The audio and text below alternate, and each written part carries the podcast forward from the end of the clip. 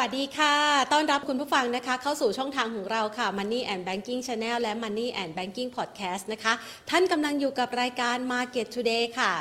รายการที่จะมาช่วยประเมินสถานการณ์ที่ทางการลงทุนให้กับคุณผู้ชมกันนะคะโดยเฉพาะอย่างยิ่งท่านนักลงทุนนะคะที่อยากจะวางแผนการลงทุนนะคะในช่วงจังหวะเวลาที่ตลาดหุ้นไทยถือว่าผ่านระดับ หนึ่งพันเจ็ดร้อย จุดมาได้เมื่อวานนะคะมาวันนี้มีปัจจัยลบเข้ามานี่ก็คือเรื่องของอัตราเงินเฟ้อของสหรัฐอเมริกาที่ออกมาสรุปแล้วเหนือคาดนะคะคือเมื่อวานนี้เนี่ยเราพูดคุยกันนะคะว่าให้รอจับตาตัวเลขเศรษฐกิจที่สำคัญ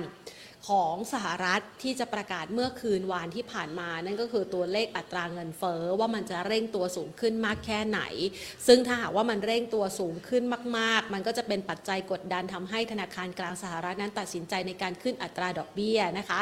ซึ่งวันนี้เนี่ยก็คือมีความคืบหน้านะคะมาเล่าฝากกันซึ่งเชื่อว่าคุณผู้ชมหลายๆท่านอาจจะซึมซับข่าวไปแล้วนะคะก็คืออัตราเงินเฟ้อของสหรัฐเนี่ยสรุปออกมาเหนือกว่าที่คาดการเดิมทีเนี่ยคาดการ เจ็ดจุดสอง นะคะก็ขยับเพิ่มขึ้นมาเป็น เจ็ดจุดห้าเปอร์เซ็นต์ สูงสุดในระยะเวลารอบสี่สิบปีที่ผ่านมานะคะ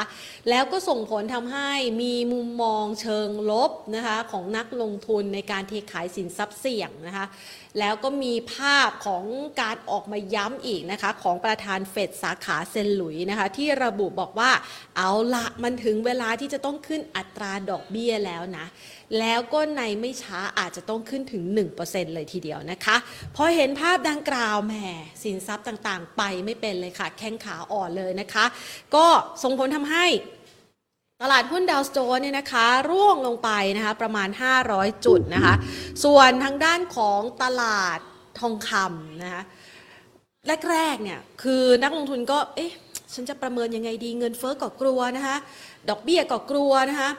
ราคาก็วูบลงไปนะคะราคาเนี่ยมีแรงเทขายถ้าอยู่ในช่วงชั่วโมงของการซื้อขายตอนประกาศตัวเลข ซี พี ไอ นะมันเป็นตัวเลขที่หวือหวามากนะคะคือเมื่อวานนี้ลงไปทดสอบเนี่ยใกล้ๆตรงนี้แหละหนึ่งพันแปดร้อยยี่สิบสามนะราคาทองคำก่อนที่จะมีแรงช้อนซื้อกลับนะมองต่างแฮะอ่ะมีแรงช้อนซื้อกลับขึ้นมานะคะก็ดันให้ไปที่ หนึ่งพันแปดร้อยสี่สิบสาม ดอลลาร์ต่อทรอยออนซ์สุดท้ายแล้วอ้าวแรงซื้อกลับดูอ่อนแรงนะคะเริ่มกังวลใจเกี่ยวกับทิศทางอัตราดอกเบี้ยอีกครั้งก็เลยกดให้หนึ่งพันแปดร้อยสี่สิบสามเนี่ยล่วงไหลลงมาอยู่ที่หนึ่งพันแปดร้อยยี่สิบสาม หนึ่งพันแปดร้อยยี่สิบสามดอลลาร์ต่อทรอยออนซ์นะคะดังนั้นเนี่ยภาพหนึ่งที่เราอาจจะเห็นนะคะว่ามันเริ่มมีแรงเทขายทำกำไรในหลายๆสินทรัพย์อันนี้เนี่ยถือว่าใครหลายๆคนอาจจะเห็นความเคลื่อนไหวนี้นะคะที่คล้ายคลึงกับแนวโน้มของราคาบิตคอยน์เมื่อค่ำคืนวันนี้เมื่อค่ำคืนที่ผ่านมานะคะก็เป็นจังหวะหนึ่งที่เชื่อว่าหลายๆคนเนี่ยถ้าหากว่าเป็นตลาดฟิวเจอร์นะถึงขั้นร้องเลยนะคะเพราะว่าในช่วงเพียงแค่ครึ่งชั่วโมงเท่านั้นนะมูลค่าของบิตคอยน์นี่หายไปนะโอ้โหหลายพันล้านอะนะคะวูบลงมานะคะจนกระทั่งเมื่อวานนี้เนี่ยเราเห็นราคาที่ขึ้นไปสูงสุด หนึ่งพันสี่พันสี่หมื่นห้าพันเจ็ดร้อยห้าสิบห้า ดอลลาร์ต่อหนึ่งหน่วยบิตคอยน์นะคะวันนี้ไหลกลับมายืนอยู่ที่ สี่หมื่นสามพันสามร้อยสาม ดอลลาร์ต่อหนึ่งหน่วยบิตคอยน์มูลค่าหายไปประมาณ สองพัน สองพัน กว่าเหรียญ นะ สองพัน กว่าเหรียญ นะคะส่วนตลาดหุ้นไทยต้องยอมรับเลยนะคะว่าตลาดหุ้นไทยเนี่ยเป็นตลาดที่แข็งแกร่งจริงๆนะคะ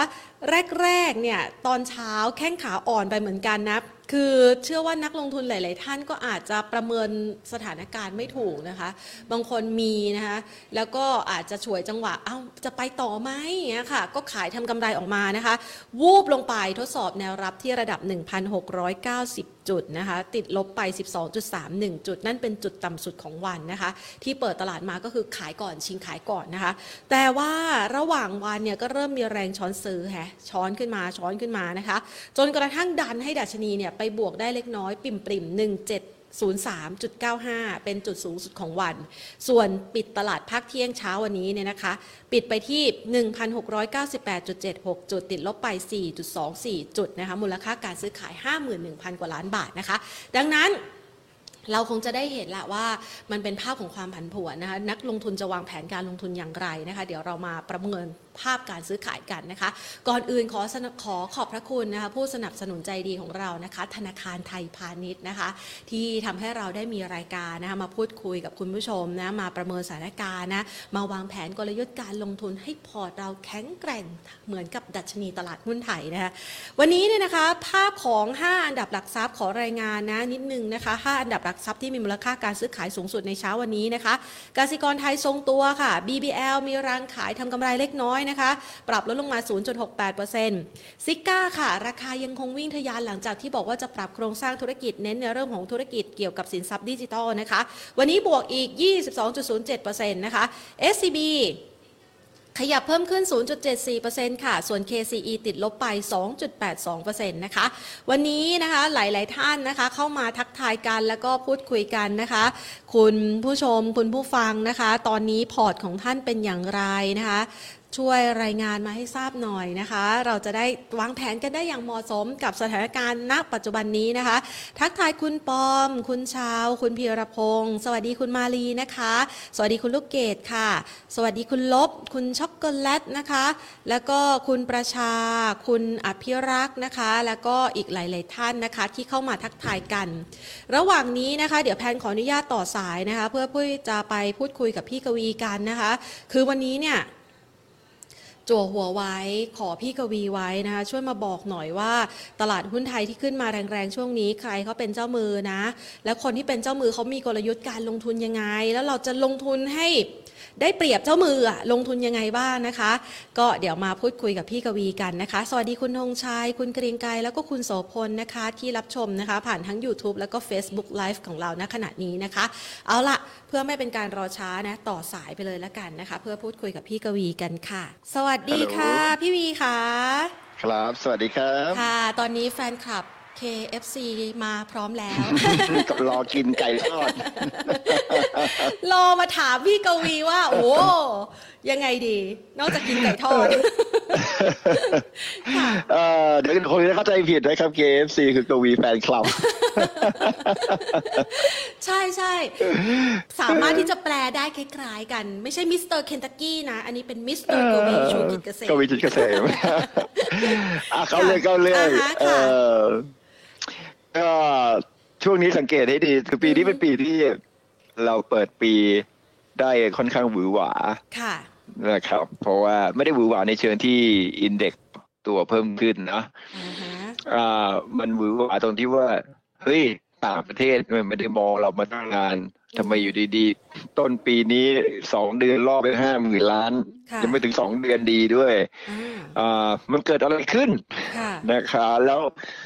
คำถามก็คือว่าประเทศไทยมีเสน่ห์ขนาดนั้นเลยเหรอค่ะนั่นเป็นคำถามที่น่าสนใจนะประเทศไทยมีเสน่ห์ขนาดนั้นเลยเหรอแล้วเขาจะเข้ามาซื้อยาวนานแค่ไหนไอ้คำว่าไอ้คำว่าเข้ามาซื้อเนี่ยคงไม่ต้องไม่ต้องถามละอยู่ดีๆเขาก็เข้ามาซื้อละนะครับอ่ามันก็เป็นคำตอบได้อันหนึ่งแล้วล่ะว่าเขาเขาเริ่มเข้ามาซื้อแต่เราต้องต้องหาสาเหตุจริงๆพี่เองจริงๆปีถ้าเราเริ่มต้นปีเนี่ยเราก็ยังมองอยู่แล้วตลาดหุ้นต้นปียังมีโอกาสถึงพันเจ็ดอ่าอันนี้เราคุยมาตั้งแต่ปีที่แล้วใช่ใช่แล้วก็บอกว่าอ่ะใครซื้อช่วงอ่าพันหกร้อยต่ำกว่าพันหกร้อยห้าสิบลงมาหรือพันหกเมื่อปลายปีที่แล้วเนี่ยเรามาลุ้นต้นปีกันเถอะว่าเราจะได้เห็นพันเจ็ดนะครับอ่าซึ่งก็ได้เห็นจริงๆเนาะนะครับถึงแม้ว่าจะได้เห็นเมื่อวานวันนี้ทำเป็นเหมือนแบบจะไม่ไม่ไม่ไม่ยืนไม่อยู่นะครับอ่าคราวนี้มามาหาคำตอบนิดนึงว่าการขึ้นมาพันเจ็ดรอบนี้เนี่ยมันมันขึ้นมาด้วยการซื้อของต่างชาตินะครับอันนี้ชัดเจนคราวนี้ต่างชาติเข้ามาซื้อเพราะอะไรผมผมตั้งข้อสังเกตนี่อันนี้นึงก่อนนะครับว่ามันเป็นไปได้นะว่าต่างชาติจะซื้อซื้อขายขายแต่สุดท้ายแล้วเนี่ยปีนี้เนี่ยอาจจะเป็น net buy ในตลาดในตลาดหุ้นไทยได้นะครับหลังจากที่ net sell กันมาติดต่อกันหลายปีนะครับทำแฮตทริกกันไปหลายรอบนะครับเอ่อเราเป็นถ้าเป็นผมเป็นเป็นกรรมการนี่ผมจะยกใบแดงไล่ไล่ต่างชาติออกไปเลยนะครับไม่ต้องมาอย่าเพิ่งไล่ค่ะให้เขามาก่อนนี่เกือบจะยกใบแดงใบเหลืองที่สองให้อยู่แล้วเนี่ยเนี่ยโชคดีกลับตัวมาซื้อต้องบอกนิดนึงว่าประเทศไทยเรา ไม่ได้มีเสน่ห์ในตัวของเราเองบางครั้งเราเราเราต้องความมีเสน่ห์ของตลาดหุ้นหรือว่าหรือว่าความน่าสนใจของตลาดหุ้นมันอยู่ตรงที่ว่าเมื่อเราไปเปรียบเทียบกับกับตลาดอื่นนะครับต้องยอมรับนิดนึงว่าปีที่แล้วอ่ะเป็นปีของหรือว่าจริงๆสองปีเลยล่ะครับเป็นเป็นปีของประเทศพัฒนาแล้วนะครับเพราะว่าเพราะหลายๆเรื่องครับไม่ว่าจะเป็นเรื่องของความเร็วของการฉีดวัคซีนหลังจากโควิดสิบเก้า มาเนี่ยประเทศทางพัฒนาแล้วเนี่ยเขาฉีดวัคซีนได้ไวทางฝั่ง emerging market ค่อนข้างเยอะแล้วก็ปีที่แล้วเนี่ยก็ชัดเจนมากว่าคือทางประเทศพัฒนาแล้วเนี่ยเขาเปิดประเทศได้เร็วกว่าประเทศทางฝั่ง emerging market นะครับเพราะว่าเขาเขาเขาเหมือนหนึ่งพอเขาฉีดวัคซีนแล้วเขาปล่อยตัวปล่อยใจนะครับแล้วก็แล้วก็ยอมติดเออแล้วก็ปล่อยแล้วก็ปล่อยให้ติดกันแต่อาการมันจะน้อยไงเพราะว่าฉีดวัคซีนไปสองเข็มสามเข็มนะครับอันนั้นก็เป็นเป็นเหตุผลแล้วก็ปีที่แล้วเนี่ยเราก็ต้องยอมรับอีกนะครับว่าเศรษฐกิจของทางฝั่งประเทศพัฒนาแล้วเนี่ยเขาโตดีกว่านะครับก็เลยทำให้ทำให้เงินเฟ้อเขาขึ้นมากกว่าด้วยในปีในปีนี้มันก็กลายเป็นว่าปีที่แล้วเงินก็เลยไหลเข้าไปทางประเทศพัฒนาแล้วแล้วก็สังเกตให้ดีว่าหุ้นในกลุ่มที่ได้ประโยชน์จากจากจากการแพร่ระบาดโควิดเนี่ยก็ขึ้นได้ค่อนข้างเร็วนะครับคือกลุ่มเทคโนโลยีนะครับขึ้นไปจนแพงอ่ะนะครับขึ้นไปจนจนจนรอบนี้มีแรงขายออกมาค่อนข้างเยอะในหุ้นกลุ่มเทคโนโลยีนะครับที่ที่ที่ได้เป็นข่าวกันมาก็จะมี Netflix ที่ลงแรงมี Facebook นะครับที่ลงแรงตรงนี้เป็นเหตุผลหนึ่งที่ทำให้เงินเนี่ยทำทำให้เงินเนี่ยมันมันเริ่มเริ่มหาที่ไปคราวนี้พอมาดูปีนี้ปุ๊บเนี่ย emerging market ยังไม่ได้พูดถึงตลาดหุ้นไทยนะ emerging market เนี่ยการขยายตัวของเศรษฐกิจของเราดีกว่านะครับคือฟื้นตัวปีที่แล้วเราแย่ไงปีนี้ก็เลยฟื้นตัวได้ดีกว่าแล้วยังคาดหวังว่าสมมุติถ้าประเทศจีนเนี่ยเปิดประเทศขึ้นมาจริงๆ supply chain ไหลลื่นมากขึ้นการขาดชิปคือตอนนี้มีคนพูดว่าชิปหายวายวอดแต่ไม่ใช่ไม่ใช่ชอชิงนะครับชอช้างนะครับมันชิปหายหมดแล้วอะไรเงี้ยรถรถเห็นรถบางยี่ห้อนี่ต้องมอบเลื่อนกันส่งมอบในประเทศไทยนะครับสามเดือนหกเดือนกันแล้วนะครับซึ่งอันเนี้ยถ้าจีนเปิดประเทศเนี่ยมันก็จะทำให้ให้ในเอเชียเองจริงเนี่ย supply chain ดีขึ้นนะครับแล้วก็ทำให้การฟื้นตัวของเศรษฐกิจเนี่ยดีแล้วก็ปีนี้เนี่ยเราก็จะฉีดวัคซีนคือปีที่แล้วแหละครับเราก็เริ่มฉีดวัคซีนไล่ตามประเทศพัฒนาแล้วมาติดๆถ้าจีนเปิดประเทศได้อีกสักประเทศหนึ่งเนี่ยโอ้โหเศรษฐกิจใน emerging market เราจะโตได้ดีก็เริ่มมีการเคลื่อนย้ายนั่นคือประเด็นที่หนึ่งอ่ะในเชิงเปรียบเทียบอันที่สองก็คือถ้าเรามองในแง่ของดุลบัญชีเดินสะพัดเนี่ยใน emerging market เนี่ยเผอิญเนี่ยหลายๆประเทศเนี่ยก็พึ่งพาการท่องเที่ยวอ่ะญี่ปุ่นก็พึ่งถูกไหมครับจริงๆไต้หวันก็พึ่งนะครับแล้วก็โดยเฉพาะประเทศไทยเนี่ยเราก็พึ่งเรื่องการการท่องเที่ยวฮ่องกงนี่ก็พึ่งนะครับพึ่งพานักท่องเที่ยวรวมถึงการทำธุรกิจด้วยนะครับจีนก็พึ่งนะครับไม่ใช่ว่าไม่พึ่งแต่พึ่งน้อยเราเนี่ยพึ่งเยอะนะครับพึ่งพากันท่องเที่ยวเยอะมันไม่มีพอไม่มีปุ๊บเนี่ยมันก็เลยทำให้ดุลบริการหลายๆประเทศเนี่ยขาดดุลแต่พอมาปีนี้ดุลบริการก็น่าจะขาดดุลน้อยลงแล้วก็ลุ้นกันว่าปีหน้าดุลบริการอาจจะกลับมาเป็นบวกก็คือการท่องเที่ยวเริ่มคึกคักมากขึ้นตรงนี้ก็จะเป็นจุดหนึ่งที่ทำให้มีคนมองว่าเอ๊ะเมื่อปีที่แล้วค่าเงินในประเทศพัฒนาแล้วเขาแข็งปีนี้ค่าเงินในประเทศทางฝั่ง emerging market น่าจะแข็งบ้างจริงๆถ้าใครไปไปย้อนดูเงินดอลลาร์สหรัฐเนี่ยหลายคนก็บอกว่าเนี่ยดอกเบี้ยเพิ่งขึ้น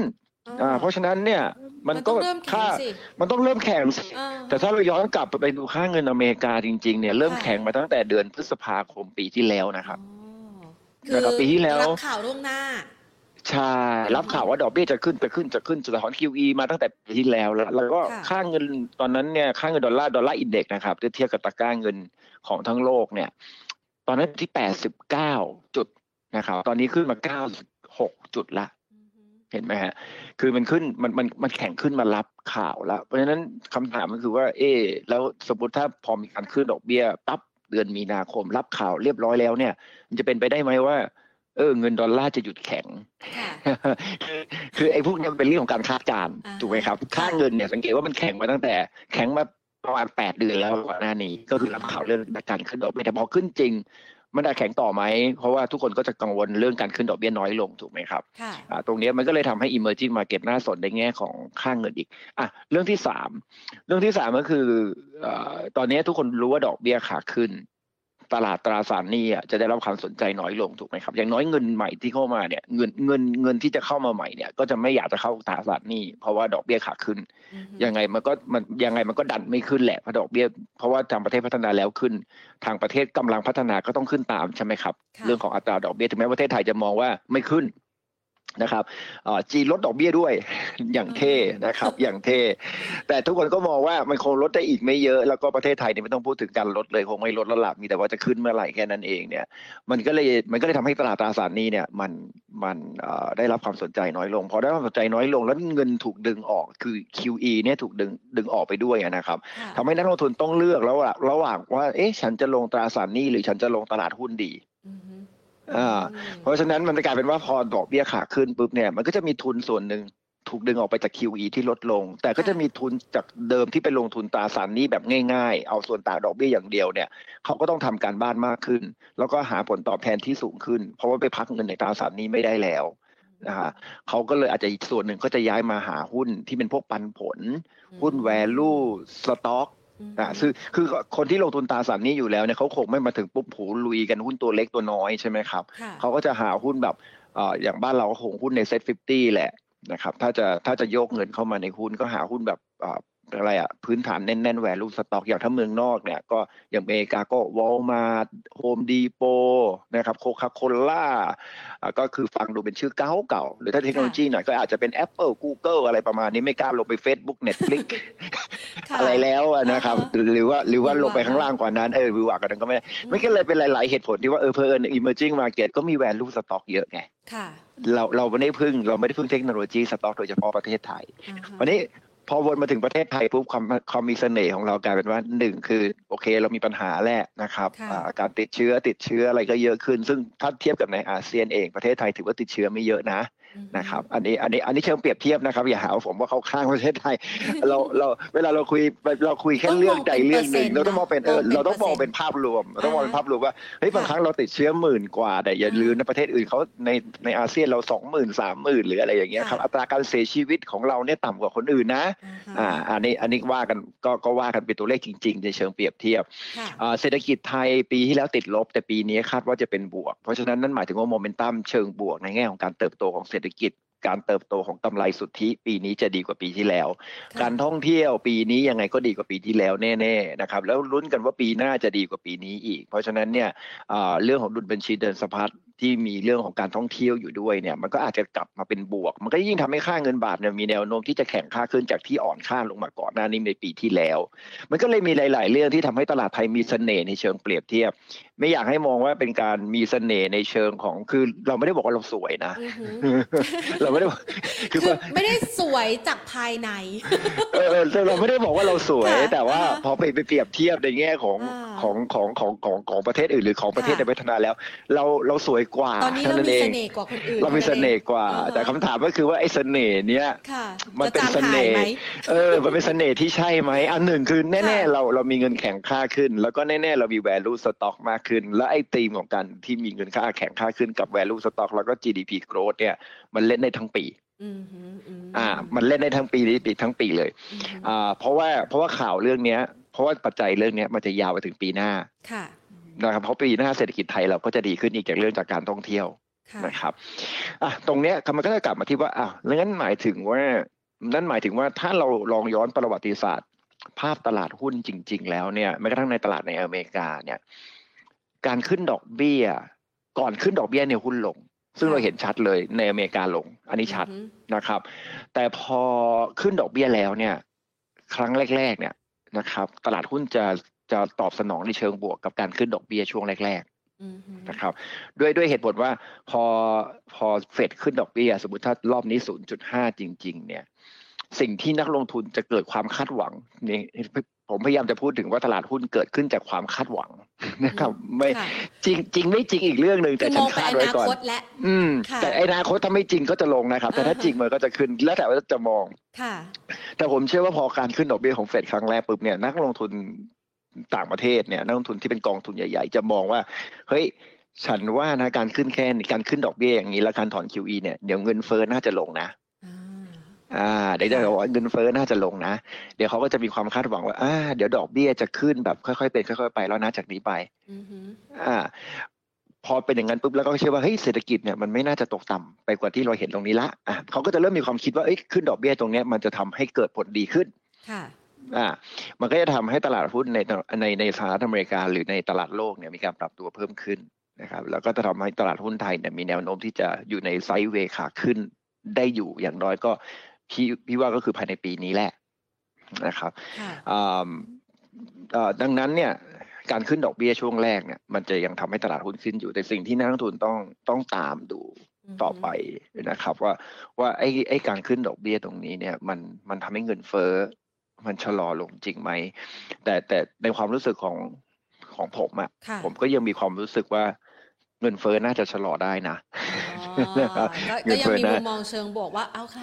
น่าจะดีขึ้นในช่วงกลางๆปีไปใช่ไหมคะใช่เพราะว่าวันนี้เราล่อกัน เจ็ดเปอร์เซ็นต์ กว่านะในอเมริกาเนี่ยนะครับก็โอ้ผมไม่เคยเห็นประเภท สิบเปอร์เซ็นต์ เหมือนกันนะไม่แล้วก็มันก็ไม่น่าจะเกิดขึ้นนะเอ่อพี่ว่าคือตามคาดของของธนาคารกลางเนี่ยมันควรจะลงมาเหลือประมาณสัก สองเปอร์เซ็นต์ กว่าๆนะครับในช่วงปลายปีนี้นะฮะทั้งนี้ทั้งนั้นเนี่ยถ้าราคาน้ำมันไม่ไม่ได้ทะลุร้อยเหรียญไปนะครับตรงนี้ผมว่ามันก็ยังเป็นเป็นข่าวที่ยังพอลุ้นได้อยู่ว่าการขึ้นดอกเบี้ยเนี่ยรอบรอบนี้ ศูนย์จุดห้า แต่รอบต่อๆไปเนี่ยอาจจะอาจจะเบาลงหรือว่าตลาดจะคาดหวังที่ที่ที่ที่ช้าลงนะครับดังนั้นตลาดหุ้นไทยก็เลยได้อานิสงส์ตรงนี้แต่เตือนไว้นิดนึงว่าการขึ้นรอบนี้เมื่อกี้ก็คงจะต้องมีคำถามว่าวันนี้เรา หนึ่งพันเจ็ดร้อย ละใช่จะไปที่ไหนล่ะน่ะ จะเหมือนปีที่แล้วไหมคะพี่วีเริ่มต้นด้วย หนึ่งพันสี่ร้อย แล้วมาจบที่ หนึ่งพันหกร้อย หนึ่งพันหกร้อยห้าสิบ ปีนี้เริ่มต้นที่ หนึ่งพันเจ็ดร้อย จ้า แล้วจะไป หนึ่งพันเก้าร้อย มั้ยหรือ หนึ่งพันแปดร้อยห้าสิบ เออคือทำความเข้าใจนิดนึงพี่พยายามพูดตอนแรกแล้วว่าเราสวยเมื่อเทียบเมื่อเทียบกับประเทศหนึ่งเมื่อเทียบกับภูมิภาคหนึ่งแต่ไม่ได้เพราะว่าเราสวยด้วยตัวของเราเองนะครับเรายังมีปัญหานะเรายังมีปัญหาอยู่หนึ่งคือประเทศไทยถ้าเรามองกันเดี่ยวๆเลยเนี่ยเราก็จะมองว่าเอ้ยเศรษฐกิจไทยเนี่ยในอนาคตเราจะโตได้ยากอยู่ละยังไงก็โตได้ยากกำไรของบริษัทจดทะเบียนฟื้นตัวขึ้นเดี๋ยวมันก็จะหยุดมันก็จะโตได้ช้าลงในที่สุดมันก็กลับเข้าสู่ภาวะปกติของประเทศไทยที่ที่เรามีปัญหาของเราเชิงโครงสร้างนะครับเชิงโครงสร้างของประเทศไทยอยู่แล้วที่มันมีปัญหาไม่ว่าจะเป็นเรื่องของ aging society ไม่ว่าจะเป็นเรื่องของการศึกษาพื้นฐานหรือว่าจะไม่เป็นเรื่องของอะไรก็แล้วแต่หลายๆเรื่องทำให้เศรษฐกิจไทยโตได้ไม่ไม่ได้เยอะถึงแม้จะมีเมกะโปรเจกต์เยอะแต่เทียบกับเปอร์เซ็นต์ของ จี ดี พี แล้วเนี่ยมันก็ไม่ได้เยอะนะครับแต่แน่นอนช่วงปีสองปีนี้เรามีเรามีแรงกระตุ้นจากฐานที่ต่ำนะครับแล้วก็การท่องเที่ยวที่ฟื้นตัวตรงนี้มันเป็นจุดหนึ่งซึ่งทำให้พี่ต้องระมัดระวังว่าการปรับตัวขึ้นของของตลาดหุ้นเนี่ยมันจะเริ่มเข้าสู่ภาวะที่เรียกว่าแพงเกินไปแต่ไอ้คำว่าแพงเกินไปฟันโฟลมันก็พอดันขึ้นไปได้นะ mm-hmm. แต่มันจะมันจะดันขึ้นไปด้วยความเสี่ยงว่าไอ้ฟันโฟลเนี่ยมันจะไหลเข้ามาได้นานขนาดนั้นหรือไม่ซึ่งพี่มองว่าเอาปีนี้อาจจะเป็น net buy ก็ได้แต่ไม่ใช่ว่าระหว่างทางของปีนี้จะไม่มีเซลล์ออกมาเขาไม่ได้บายทุกเดือนนะครับช่วงต้นปีเขาอาจจะบายเยอะหน่อยแล้วเขาก็จะได้ประโยชน์สองทางคือประเทศไทยเราคนไทยเราจะมองประโยชน์ทางเดียวก็คือกำไรจากราคาหุ้นถูกไหมครับใช่ค่ะแต่ว่าแต่ว่าของต่างประเทศเวลาเขามาลงทุนเขาดันเนี่ยเขาไปดันค่าเงินด้วยนะครับเขาดันค่าเงินด้วยซึ่งซึ่งถ้าเราดูค่าเงินเนี่ยเราก็จะพบว่าตั้งแต่ต้นปีเนี่ยค่าเงินบาทของเราเนี่ยอยู่ประมาณตั้งแต่ปลายปีที่แล้วเนี่ยอยู่ที่สามสิบสี่บาทนะค่ะเดือนตุลาเดือนธันวาคมปีที่แล้วเนี่ยอยู่สามสิบสี่บาทตอนนี้ลงมาอยู่ สามสิบสองจุดเจ็ด ค่ะนั่นหมายถึงว่าเขาก็กำไรจากค่าเงินเนี่ยไปประมาณ ห้าถึงหกเปอร์เซ็นต์ แล้วนะถูกไหมครับแล้วตลาดตลาดหุ้นก็ขึ้นอีก สองถึงสาม ตลาดหุ้นก็ขึ้นมาตั้งแต่ปีที่แล้วเนี่ยก็ถ้าถ้าถ้าถ้าถ้าจุดต่ำสุดก็จุดตั้งอยู่ประมาณ หนึ่งพันหกร้อย ถูกไหมครับ หนึ่งพันหกร้อยยี่สิบ จุดตอนนี้ หนึ่งพันเจ็ดร้อย แล้วนะนะคะเพราะฉะนั้นถ้ารวมกับเขาคงไม่ได้คาดหวัง สิบห้าเปอร์เซ็นต์ กำไรนะสองรวมกันพี่ว่า สิบเปอร์เซ็นต์ ก็เก่งแล้วล่ะเพราะนั้นมันก็เป็นไปได้ว่าตลาดหุ้นอาจจะขึ้นไปได้อีกสักพักหนึ่งซึ่งกรอบบนที่พี่มองไว้เนี่ยก็อยู่ประมาณสัก หนึ่งพันเจ็ดร้อยยี่สิบ นะครับจนถึง หนึ่งพันเจ็ดร้อย ใช่ หนึ่งพันเจ็ดร้อยสามสิบ เต็มที่ก็ หนึ่งพันเจ็ดร้อยห้าสิบ ก็ใกล้ทั้งหมดอ่ะใกล้ใกล้ทุกดัชนีเขาโหมอีกสัก สองหมื่น ถึงแล้ว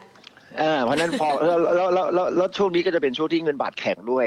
แล้วพี่ว่าก็จะแข็งกว่านี้อีกก็จะกำไรจากค่าเงินเพิ่มขึ้นอีกแล้วก็กำไรจากหุ้นอีกประมาณสักอีกห้าสิบจุดตรงนี้เนี่ยมันก็น่าจะพอสำหรับการที่เขาจะขายทำกำไรแล้วมันจะไปแล้วมันจะไปแมทช์กับไทมิ่งพอดีตรงที่ว่าอ่าประมาณพฤษภาคมเนี่ยค่าเงินบาทจะเริ่มอ่อนละอืมอืมเพราะว่าเขาจะเอาเงินปันผลกลับไปใช่ซึ่งซึ่งซึ่งหนึ่งคือเรื่องเงินปันผลสองคือเรื่องส่งออกเราจะจะเราจะชะลอในเดือนพฤษภาคมนะครับแล้วการท่องเที่ยวเนี่ยโอเคแน่นอนมันคงไม่ได้กลับมาหรอกเพียงแต่ว่ายังไงช่วงช่วงช่วงไตรมาสสองการท่องเที่ยวจะต่างประเทศน้อยอยู่แล้วนะครับตรงนี้มันก็จะมันก็จะเป็นฤดูกาลยิ่งเงินปันผลไหลออกอีกแล้วประเทศไทยเราเป็นประเทศจ่ายปันผลสูงซะด้วยสินะครับเงินปันผลก็จะไหลออกไปค่าเงินจะอ่อนโดยธรรมชาติในช่วงเดือนพฤษภาคมที่บอกว่า sell in May and go away เนี่ยมันก็น่าจะได้เห็นเพราะว่าเอิร์นวันนี้เราเห็น flow มันไหลเข้ามานั่นหมายถึงว่าเป็นไปได้ไหมว่า flow อาจจะไหลจนไปถึงเดือนมีนาคมก่อนที่เฟดจะขึ้นดอกเบี้ยอ่าอ่าเพราะฉะนั้นหุ้นอาจจะได้เป็นซิกแซกขึ้นไปจนถึง หนึ่งพันเจ็ดร้อยสามสิบจุดซึ่งเป็นกรอบบนของกสิกรไทยได้ประมาณจนถึงเดือนมีนาคม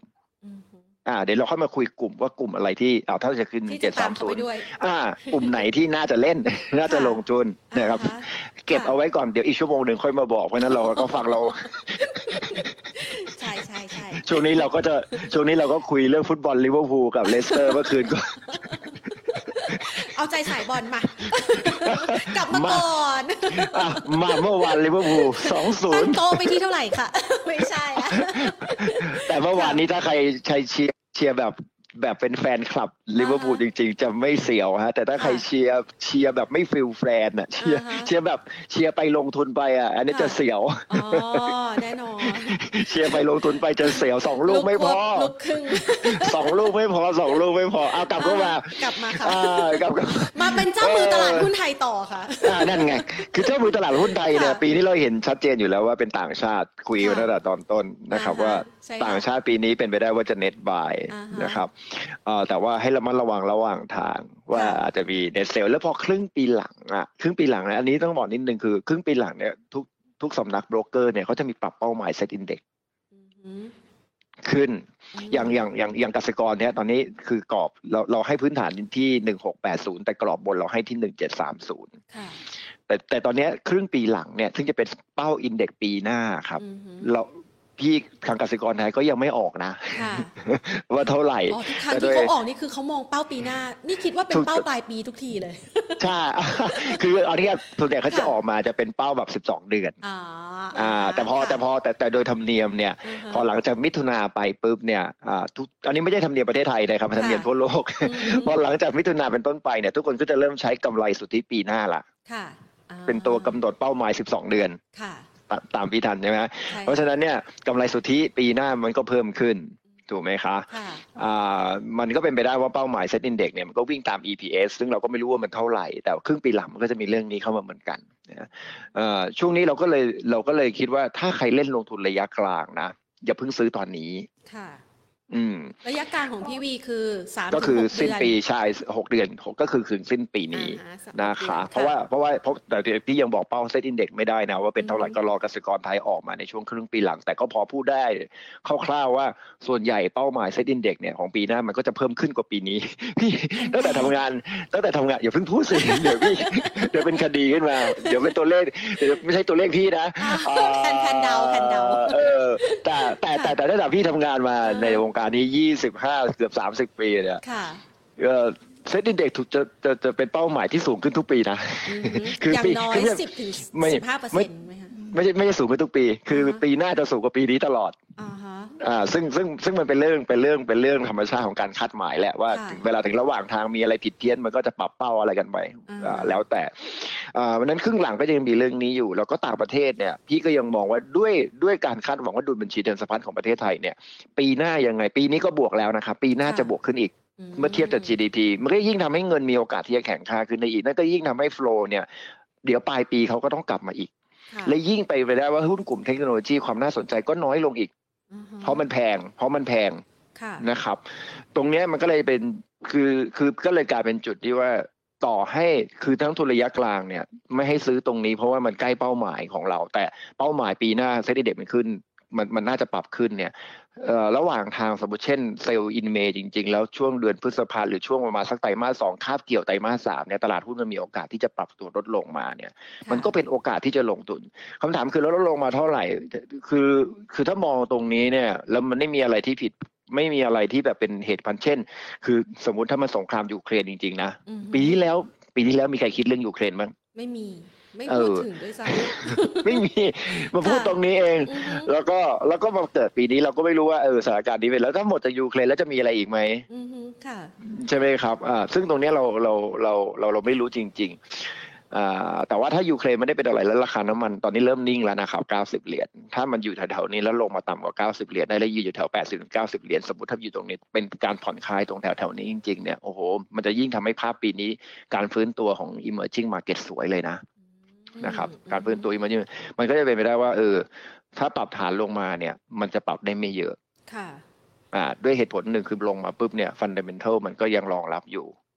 นะครับอ่าลงมาเนี่ยกระแสเงินจากตราสารนี่หลายคนก็กลัวว่า คิว อี ถอนออกไปจะทำให้กระแสเงินตลาดตลาดหุ้นลดลงอย่าเพิ่งอย่าเพิ่งกลัวขนาดนั้นเพราะว่ามันมีเม็ดเงินมากเหลือเกินที่ไปลงในตราสารนี่ค่ะกับพันธบัตรรัฐบาลเนี่ยตอนที่ดอกเบี้ยขึ้นเนี่ยเขาก็จะโยกเงินมาลงทุนในตลาดหุ้นเพื่อที่จะหาผลตอบแทนมากขึ้นนะครับอ่ะตรงเนี้ยมันก็จะทำให้ปรับฐานลงมาพี่ก็เชื่อว่าน่าจะได้แถวประมาณสัก หนึ่งพันหกร้อยห้าสิบ ลงมาจากนั้นไม่เยอะก็เป็นโอกาสที่เราจะเป็นโอกาสในการที่จะเข้าไปลงทุนอีกรอบหนึ่งนะครับเพราะฉะนั้นแบบเป็นสองช่วงเวลานะช่วงเวลาแรกก็คือจากวันนี้จนถึงเฟดถึงมีนาคมก็คือเฟดประกาศขึ้นดอกเบี้ยครั้งแรกเป็นไปได้ว่าหุ้นจะขึ้นถึงตรงนั้นหลังจากนั้นจะนิ่งแล้วมีโอกาสที่จะลงเดือนพฤษภาคมให้นักลงทุนระยะกลางได้เก็บของแล้วก็ลุ้นกันปลายปีว่าอ่ามันจะกลับขึ้นไปใหม่อีกรอบหนึ่งตามเป้าหมายเซ็ตอินเด็กซ์ปีหน้าที่จะปรับตัวเพิ่มขึ้นตามกำไรสุทธิที่เพิ่มขึ้นเพราะฉะนั้นอ่ะแล้วคราวนี้เราก็มองเป็นสเต็ปแล้วแต่ว่าอย่าคาดหวังอย่าเพิ่งคาดหวังสูงนะครับว่าตอนนั้นเหรอคะไม่ใช่ไม่ใช่อย่าเพิ่งคาดหวังสูงว่าเฮ้ยมันน่าจะทะลุ หนึ่งพันแปดร้อย อ๋ออย่ามองบวกมากนักอืมค่ะผมไม่ไม่ไม่อยากให้มองตรงนั้นเพราะว่าไม่งั้นเดี๋ยวเราจะไปการเป็นการ follow buy นะพอเห็น หนึ่งพันเจ็ดร้อยห้าสิบ ทะลุปุ๊บเราจะ follow buy เราจะมั่นใจเราจะมั่นใจเกินไปไม่อยากให้มันไว้ตรงนี้ล่ะอืมเพราะคือคือคือคือประเทศไทยเราไม่ได้มีหุ้นที่ที่ที่ที่จะทำให้ valuation ตลาดหุ้นวิ่งไปได้เร็วๆไกลๆได้ขนาดนั้นนะครับแต่ถามว่าณชั่วโมงนี้มันมีหุ้นคือแน่นอนฮะประเทศไทยเรามีข้อดีอยู่อย่างหนึ่งคือปีที่แล้วเนี่ยทุกคนก็บอกประเทศไทยเราแย่เพราะว่าเราไม่มีเราไม่มีหุ้นเทคโนโลยีถูกไหมครับเราไม่มีเราก็ว่าประเทศไทยใหญ่เลยว่าเนี่ยไม่รู้จะคิดอะไรใหม่ๆล้าหลังวันพอมาปีนี้ปุ๊บเลือกเรากลับตรงข้ามผู้โชคดีจังเลยเราไม่มีหุ้นเทคโนโลยีเป็นปีทองของเราแล้วเออดูดิแบบดิเห็นว่า เค ซี อี เค ซี อี ล่วงเละเทะเลยว่าอันนี้เดี๋ยวคุณผู้ชมสอบถามมาด้วยอยากให้พี่วีแก้ปัญหาเขาขาดทุนกันเยอะอ่าคือคือจริงๆเนี่ยถ้าใครตามรายการนี้ตลอดจะเราเราระมัดระวังหุ้นกลุ่มนี้มาตั้งมาตั้งนานแล้วเราบอกให้ระมัดระวังหุ้นกลุ่มเทคโนโลยีนะแต่ช่วงพีคๆแล้วนะเออแล้วเราก็บอกว่าให้แล้วเดี๋ยวไปต่อไปตลาดหุ้นเนี่ยจะเปลี่ยนจากกลุ่มเทคโนโลยีเนี่ยมาหากลุ่มที่เป็น value play มากขึ้นเรื่องนี้ไม่ได้คุยมาปีนี้นะคุยมาเนี่ยปีที่แล้วคุยมานานแล้วด้วย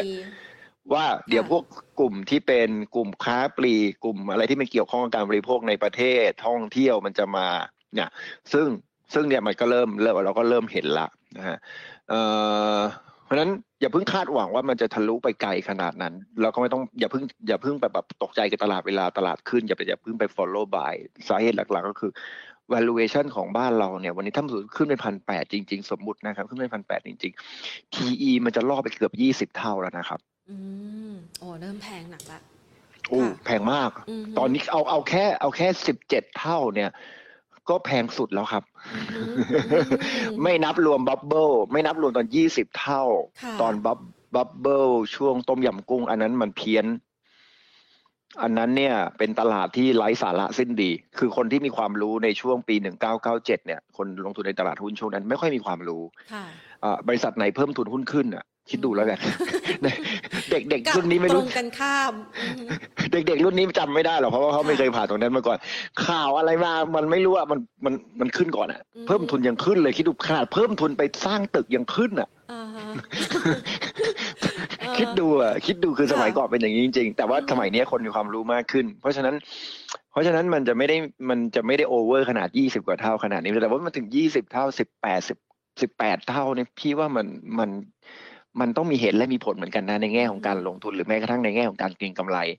ถ้ารักจากการเก็งกำไรในช่วงในช่วงที่ราคาแพงขนาดนั้นเราก็ต้องรู้จักในการที่จะคัทลอสเช่นเดียวกันเหมือนกันแต่ว่าถ้าเป็นไปตามสิ่งที่เราคิดเราก็ยังพอที่จะหวังว่าหุ้นยังขึ้นได้ต่อจนถึงเดือนมีนาคมนะครับคราวนี้มาดูกลุ่มกันนะครับเพื่อไม่ให้เป็นการเสียเวลาเรารู้แล้วว่าเราจะเข้าจะออกตรงไหนต้องรู้ด้วยว่าตัวไหนใช่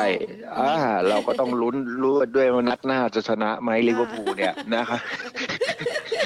แฟนตัวยงนี่พวกเราได้ค่าโฆษณาป่ะเนี่ยเดี๋ยวเดี๋ยวเราจะตั้งโต๊ะเป็นเจ้า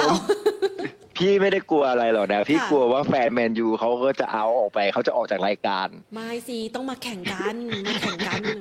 อุ้ยช่วงช่วงนี้แฟนแมนยูเขาไม่ค่อยออกจากบ้านเขากักตัวกันอ๋ออืม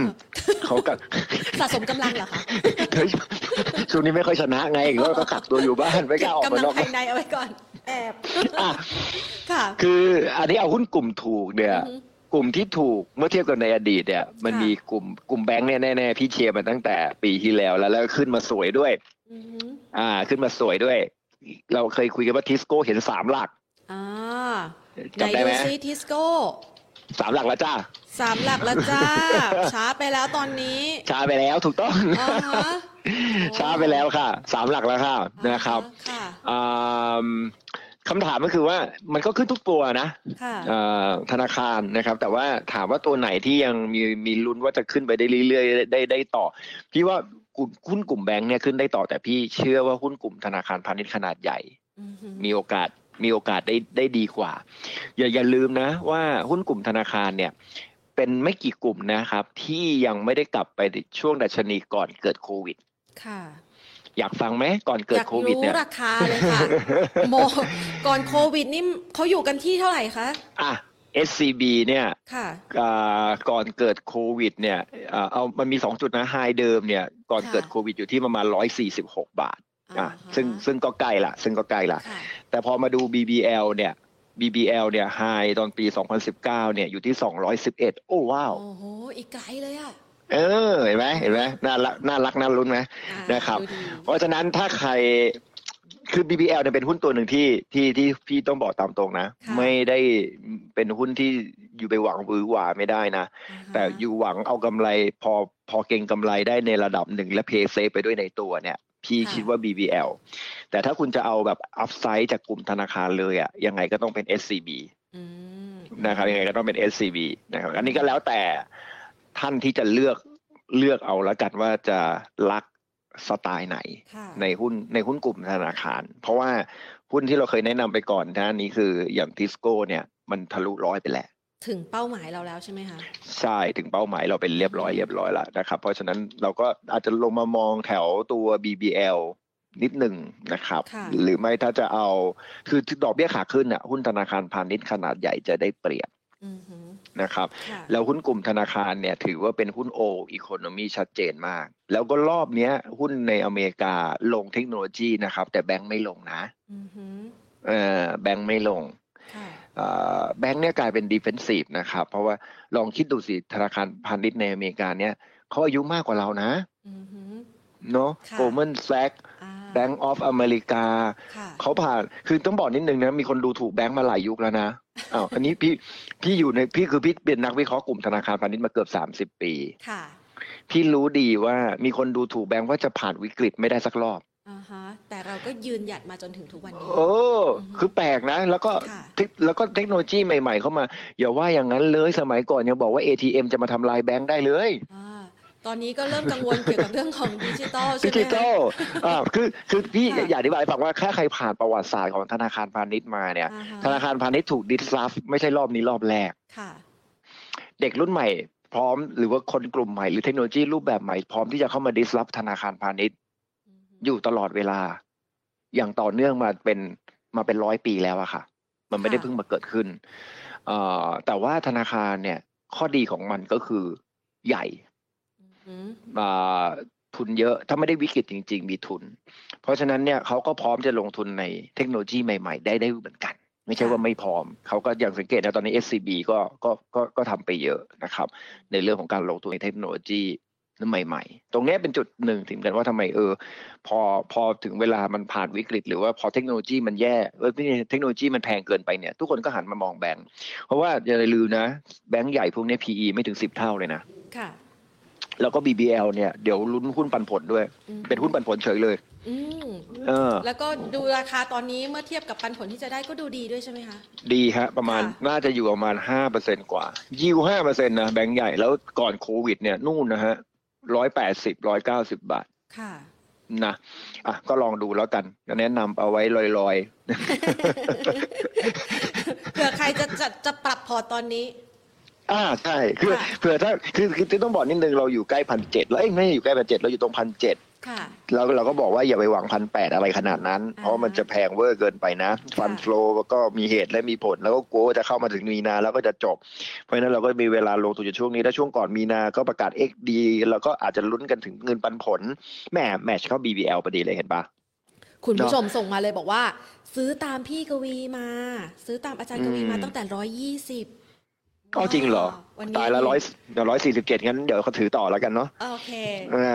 รอรอรอปันผลรอปันผลอ่าส่วนที่ใครที่ที่ติดจากหุ้นตัวไหนอย่าเพิ่งด่ามานะครับเดี๋ยวก่อนเดี๋ยวก่อนเดี๋ยวขอให้แก้ดีกว่าเดี๋ยวเสียกำลังใจค่ะอ่ะอ่ะพาเป็นหนึ่งกลุ่มละอีกกลุ่มนึงเนี่ยผมมองกลุ่มท่องเที่ยวค่ะอ่าแน่นอนนะฮะยังขาดทุนแน่นอนในไตรมาสที่สี่แต่ผมคิดว่ารับข่าวไปละนะครับเซนเทลเนี่ยก่อนเกิดโควิดเนี่ยอยู่ประมาณสี่สิบห้าบาทค่ะอ่าแค่แค่คูดลอยๆไว้เฉยๆนะครับอ่าว่ามันขึ้นมาเยอะแล้วแต่มันก็ยังขึ้นไม่ถึงช่วงก่อนเกิดโควิดนะครับมิ้นเนี่ยเชื่อไหมมิ้นเนี่ยอ่านักวิเคราะห์ของเราคาดว่าปีนี้จะกลับมามีกำไรนะครับเร็วนะเร็วนะสาเหตุเพราะว่ามิ้นเนี่ยเขามีโรงแรมในในต่างประเทศในพอร์ตเนี่ยเยอะกว่าโรงแรมในประเทศแล้วโรงแรมต่างประเทศของเขาเนี่ยส่วนอยู่ในยุโรปมัลดีฟนะคะแล้วก็ยุโรปเนี่ยตอนนี้ติดเชื้อเนี่ยมันไม่เหมือนไม่เหมือนติดแล้วว่าเขาประกาศเป็นโรคประจำถิ่นไปแล้วนะเออแล้วก็ชินแล้วตอนนี้ไม่เขาไม่ปิดประเทศแล้วนะครับเขาเปิดแบบเต็มที่เลยเพียงแต่ว่าถ้าคุณเข้าตึกอาจจะต้องใส่หน้ากากอะไรนิดหน่อยอะไรอย่างเงี้ยครับแต่ถ้าอยู่กันแบบไปเที่ยวเนี่ยเขาเที่ยวกันเป็นปกติแล้วในยุโรปในอเมริกาอะไรพวกนี้นะครับก็เลยทำให้โรงแรมของมิ้นเนี่ยฟื้นตัวได้ไวนะกลายเป็นว่า occupancy rate ของเขาเนี่ยวิ่งขึ้นมาเร็วกว่าโรงแรมในประเทศด้วยซ้ำก่อนโควิดเนี่ยราคาอยู่ที่ประมาณสี่สิบบาทอ่ะก็ให้ก็ให้ดูไว้ว่าตัวไหนที่มันยังไม่ทะลุช่วงโควิดเพราะว่าอย่าลืมนะเซตอินเด็กซ์ก่อนเกิดโควิดเนี่ยมันอยู่ที่หนึ่งพันหกอ่าหนึ่งพันก่อนตอนปีสองพันสิบเก้านะครับอยู่ใกล้ตรงนี้นะคะอยู่ใกล้ตรงนี้เลยใกล้ๆตรงนี้เลยก็พยายามจะหาหุ้นที่ยังไม่ถึงตรงนี้เนี่ยเนี่ยเรากลับเข้ามาสู่ช่วงก่อนเกิดโควิดเรียบร้อยแล้วนะครับดัชนีเพราะฉะนั้นก็พยายามหาเช่น บี บี แอล ยังไม่ถึงนะ Centel ยังไม่ถึง Mint ยังไม่ถึงนะครับคราวนี้มันจะมีหุ้นกลุ่มท่องเที่ยวอีกตัวหนึ่งซึ่งน่าสนใจนะครับประเอิญเนี่ยหุ้นตัวนี้มันไม่ได้อยู่ในมันไม่ได้อยู่ในกระแสของการเก็งกำไรเลยแต่แต่มันน่าสนใจตรงที่ว่าตอนนี้เราเริ่มเห็นสายการบินเริ่มมาเปิดมากขึ้นเห็นไหมครับเริ่มมีไฟบินมากขึ้นถึงแม้ว่าคนจะเข้าน้อยแต่ไฟบินมันจะต้องเพิ่มขึ้นคือคือคุณเปิดการท่องเที่ยวเนี่ยสายการบินยังไงก็ต้องเปิดตามนะครับต่อให้ต่อให้มีคนขึ้นเครื่องแค่ยี่สิบคนก็ต้องบินคือยังไงต้องกัดฟันสู้ไปก่อนก็ต้องบินอ่ะถ้าไม่บินเลยเนี่ยมันก็จะเป็นกลายเป็นว่าอ้าวฉันก็ไม่ได้อยู่ในกระแสที่การฟื้นตัวถูกไหมคุณจะไปรอให้ผู้โดยสารเยอะแล้วค่อยมาเปิดก็ไม่ได้เพราะตั๋วก็ต้องจองล่วงหน้าใช่ค่ะอ่าก็จำเป็นต้องเปิดก่อนนี่คือเหตุผลว่าตอนนี้การเติมน้ำมันเริ่มกลับมาละก็คือตัวหุ้นหุ้น บี เอ เอฟ ค่ะนะครับหุ้น บี เอ เอฟ หุ้นตัวนี้เป็นข้อดีตรงที่ว่ากำไรมันยังไม่ได้ฟื้นคือกำไรมันยังไม่ดียังไม่ดีแน่แต่ว่าเราลุ้นว่าปีนี้ต่ำมากใช่ปีนี้ปีหน้าเนี่ยมันก็น่าจะลุ้นว่าจะกลับมาก่อนเกิดโควิดเนี่ยเขาก็อยู่ประมาณสามสิบห้าบาทนะก่อนตอนนี้อยู่ประมาณยี่สิบแปดบาทอันนี้ก็เป็นอีกตัวหนึ่งนะครับตอนนี้เราก็จะมี เอส ซี บี บี บี แอล Centel Mint บี เอ เอฟ อ่าฮะอีกกลุ่มหนึ่งคือคือกลุ่มนี้เป็นกลุ่มที่ คือกวีพูดไปแล้วเหมือนดูโง่ๆไงไม่รู้เนาะมีแบบนั้นคือไม่ไม่จริงโง่จริงโง่จริงเพราะว่าเป็นกลุ่มที่แบบเพย์เซฟมากเลยคือกลุ่มโรงพยาบาลอ่าฮะอ่าแต่แต่แต่จริงๆจริงๆเนี่ยโรงพยาบาลข้อดีคือคือเขาได้ประโยชน์จากต่างประเทศที่กลับเข้ามาแน่ๆแล้วประเทศไทยเป็นประเทศที่คือหลายคนบอกว่า Aging Society มีคู่แข่งมากแล้วก็โรงพยาบาลเปิดหลายแห่งมากอันที่โรงพยาบาลเปิดหลายแห่งเนี่ยมันมองได้สองด้านนะเพราะมีโรงพยาบาลใหม่เกิดขึ้นใช่ไหมครับอย่างของของของเอ่อพฤกษานะครับคุณทองมาก็มาเปิดโรงพยาบาลวิมุตติอ่าหรือโรงพยาบาลใหม่ที่ที่ตรงพระรามสี่อ่ะนะครับอ่าจำชื่อโรงพยาบาลไม่ได้ระดับใหญ่มากเขาก็บอกว่าโรงพยาบาลพวกนี้ก็มากินลูกค้าไฮเอ็นนะครับลูกค้าตาม Aging Society มันมองได้สองมุมคือหนึ่งคือเฮ้ยมีคู่แข่งเพิ่มขึ้นหรือสองคนที่เปิดเขาก็เห็นเค้กมันใหญ่ขึ้นด้วยเห็นกำไรกำไรที่จะเกิดขึ้นไม่ใช่เขาจะกล้าเปิดทำไมอ่ะนี่ก็เลยกันเป็นสิว่ามันก็มองได้สองทางนะคือแสดงว่าคนมีคนเห็นกำไรเลยกล้าเปิดอ่ะมันก็กล้าที่จะเปิดมาแบ่งอ่ะเพราะรู้ว่าตลาดเพราะว่ารู้ว่าตลาดมันจะขยายตัวอ่าชิ้นใหญ่มากแต่ผมไม่อยากให้มองแค่ว่า Aging Society ในประเทศไทยแต่ผมอยากจะให้มองว่าประเทศไทยเราจะเป็นศูนย์กลาง Medical Hub จริงๆประเทศไทยเนี่ยเป็นประเทศที่ที่บอกเลยนะพอหลังจากโควิด สิบเก้า เนี่ยเราจะถูกมองว่าเป็น Medical Hub Medical Hub ที่ดีขึ้นเหมือนกับว่าเฮ้ยหุ้นเทคโนโลยีมันมาไวกว่าที่คิดถูกไหมหุ้นเทคโนโลยีมาไวกว่าที่คิดเช่นเดียวกันโควิดเนี่ยก็ทำให้เทคโนโลยีด้านการรักษาเนี่ยหรือว่าการดูแลสาธารณสุขเนี่ยมาไวกว่าที่คิดเช่นเดียวกันการเตรียมความพร้อมเรื่องความความปลอดภัยด้านสาธารณสุขเนี่ยการเป็นว่าประเทศไทยเรามีความพร้อมใช้ได้เลยนะครับเอานี่ต้องบอกนิดนึงนะพร้อมในเชิงเปรียบเทียบนะเดี๋ยวก็จะมีคนบอกอีกติดเชื้อเป็นหมื่นนี่พอไม่เราก็ต้องเปรียบเทียบกับคู่แข่งกันก็เหมือนเออคือเดี๋ยวจะบอกว่าเนี่ยติดเชื้อเป็นหมื่นแล้วจะไปพร้อมอะไรก็เดี๋ยวเดี๋ยวเอาผมบอกในเชิงในเชิงเปรียบเทียบแล้วกันนะครับนะครับก็มองไปมองไปสองโรงพยาบาลก็คือ บี เอชนะครับ บี เอช เนี่ยค่อยๆไต่ขึ้นมาแต่สังเกตให้ดีนะหุ้นโรงพยาบาลเนี่ยข้อดีอย่างหนึ่งคืออะไรรู้ไหมคือตรงที่ว่าเทรนด์เนี่ยตั้งแต่เทรนด์มันเป็นขาขึ้นเนี่ยตั้งแต่ตอนปลายปีสองพันยี่สิบจนถึงปัจจุบันค่ะเทรนด์ขาขึ้นใช่มันเหมือนกับอันนี้คือเทคนิคนะครับอันนี้ถือว่าเป็นขอแชร์นะครับไม่ได้ถนัดขนาดนั้นเพียงแต่ว่าขอแชร์ว่าเฮ้ย บี เอช เนี่ยเป็นเทรนขาขึ้นลงไปต่ำสุดที่เก้าสิบบาทหลังจากนั้นเป็นเทรนขาขึ้นมาตลอดนะครับเป็นเทรนขาขึ้นมาตลอดเรื่อยๆแล้วกรอบกรอบของเทรนขาขึ้นกรอบใหญ่ด้วยนะกรอบใหญ่ด้วยอย่างรอบนี้ก็ประมาณหนึ่งร้อยสี่สิบจนถึงหนึ่งร้อยเจ็ดสิบเลยนะนะครับอันนี้คือ บี เอช บี ดี เอ็ม เอส เนี่ยก็กราฟเหมือนกันเป็นขาขึ้นมาตั้งแต่ปีสองพันยี่สิบเหมือนกันนะครับตั้งแต่ปีสองพันยี่สิบเหมือนกันแต่ทรงของ บี ดี เอ็ม เอช เนี่ยถ้ามองเทคนิคนะสวยกว่าตรงไหนนะตรงที่ว่าเขาอยู่แถวแนวรับอ๋ออยู่เส้นสองร้อยว่างั้นเออดูถ้าดูภาพจริงๆเนี่ยเขาอยู่แถวแนวรับอ่าแล้วก็ราคาเนี่ยมันลงมาจากยี่สิบห้าบาทก่อนหน้านี้ตอนช่วงปลายปีที่แล้วแล้วลงมาเหลือยี่สิบสองบาทอ่าเพราะฉะนั้น บี เอช กับ บี ดี เอ็ม เอส ก็เป็นตัวที่น่าสนใจแล้วก็ถ้าเทียบกับโควิดเนี่ยอ่าก่อนเกิดโควิดเนี่ย บี ดี เอ็ม เอส อยู่แถวประมาณยี่สิบหกบาทถูกไหมถ้าเป็นวันนี้ผมคิดดูนะมาออกรายการเนี้ยผมยอมมาออฟฟิศคนเดียวเลยนะอุ้ยน่ารักมากเลยอ่ะขอบคุณนะคะไม่เวิร์คฟอร์มโฮมเพราะอะไรรู้ว่าเพราะว่าเราจะมีเราจะมีข้อมูลเยอะอยู่ในหน้าจอของบริษัทอ่าฮะจะได้เรียกข้อมูลจากทุกที่เลยเออได้จากทุกที่อยู่บ้านเนี่ยมันมันมันเรียกไม่ได้เพราะโปรแกรมไปลงไม่ได้เนื่องจากว่าเป็นลิขสิทธิ์อะไรอย่างเงี้ยต้องมาที่ออฟฟิศแค่นั้นค่ะ บี เอช เนี่ยก่อนเกิดโควิดเนี่ยเอ่อหนึ่งร้อยเก้าสิบร้อยเก้าสิบอ่านี่ก็จะเป็นอีกตัวหนึ่งที่สังเกตว่าที่ผมจะเลือกพยายามหนึ่งคือราคายังไม่ถึงตอนก่อนเกิดโควิดสองมันเป็นหุ้นที่เป็น value stock แล้วก็เป็นหุ้นที่จะได้ประโยชน์จากการเปิดประเทศนะครับแล้วจริงๆเนี่ยถ้าใครคิดเนี่ยก็คือถ้าเป็นเลือกถ้าเป็นผมเลือกอีกอันหนึ่งก็คือเลือกหุ้นที่อยู่ในเซ็ตฟิฟตี้จริงๆก็ใช่เพราะว่าเงิน flow เข้ามาเนี่ยมันจะอยู่ในเซ็ตฟิฟตี้ด้วยเพราะฉะนั้น เอส ซี บี บี บี แอล อะไรอย่างเงี้ยครับ Mint Mint น่าจะอยู่ในเซ็ตฟิฟตี้นะ บี เอช บี ดี เอ็ม เอส อะไรพวกนี้นะครับ บี เอช ไม่แน่ใจแต่ บี ดี เอ็ม เอส เนี่ยอยู่ในเซ็ตฟิฟตี้นะครับอ่ะอ่ะเพราะฉะนั้นก็คอยเดี๋ยวเราไปดูแล้วกันว่าอยู่ในเซ็ตฟิฟตี้กี่ตัวซึ่งก็ผมว่าก็เกือบหมดแหละถ้าไม่อยู่ในเซ็ตฟิฟตี้ก็ต้องเซ็ตต้องเซ็ตต้องอยู่ในเซ็ตร้อยแน่ๆเซ็ตร้อยแน่ๆนะครับแล้วก็เป็นหุ้นที่มี liquidity พอสมควรกลุ่มค้าปลีกเนี่ยกลุ่มค้าปลีกเนี่ยจริงๆสังเกตให้ดีนะครับว่าว่าไอ้กลุ่มที่เป็นค้าปลีกแบบแบบขายแท็บเล็ตขายเทคโนโลยีอ่ะเริ่มแผ่วละสังเกตว่าเริ่มแผ่วละนะครับคอมคอมเซเว่น เค ซี อี นะครับแต่ เค ซี อี นี่ใจหายเนาะโอ้โหนี่เขารอรอพี่กวีช่วยแก้ปัญหาอยู่เขามีทุนกันที่หกสิบแปด แปดสิบสี่กันน่ะเอ้ยเอาคืออันนี้ความเห็นส่วนตัวนะดูจากดูจากดูจากกราฟแล้วดูจากกราฟแล้วเนี่ยมันเออดูดิหนาวก็หนาวไม่พอไม่มีแนวแล้วป่ะมันไม่มีแนวรับโอ้ยไม่มีแนวรับเข้าใจป่ะแนวรับอีกทีนั่นเกือบสี่สิบเลยมั้ยคะถ้าเอาฐานแน่นๆฐานแน่นๆเนี่ยคือห้าสิบอ๋อฐานแน่นๆคือห้าสิบเออแต่อันนี้ขอขอไม่แนะนำได้ไหมว่าคือคือตอนนี้เอางี้คือกระแสผมผมพูดภาพกว้างๆแล้วกันนะเป็นความคิดเห็นส่วนตัวผมเพราะว่าจริงๆจริงๆแล้วเนี่ยหุ้นกลุ่มเทคโนโลยีเป็นกลุ่มที่ที่กระแสไม่ได้อยู่ในกระแสอ่าไม่ได้อยู่ในกระแสในช่วงนี้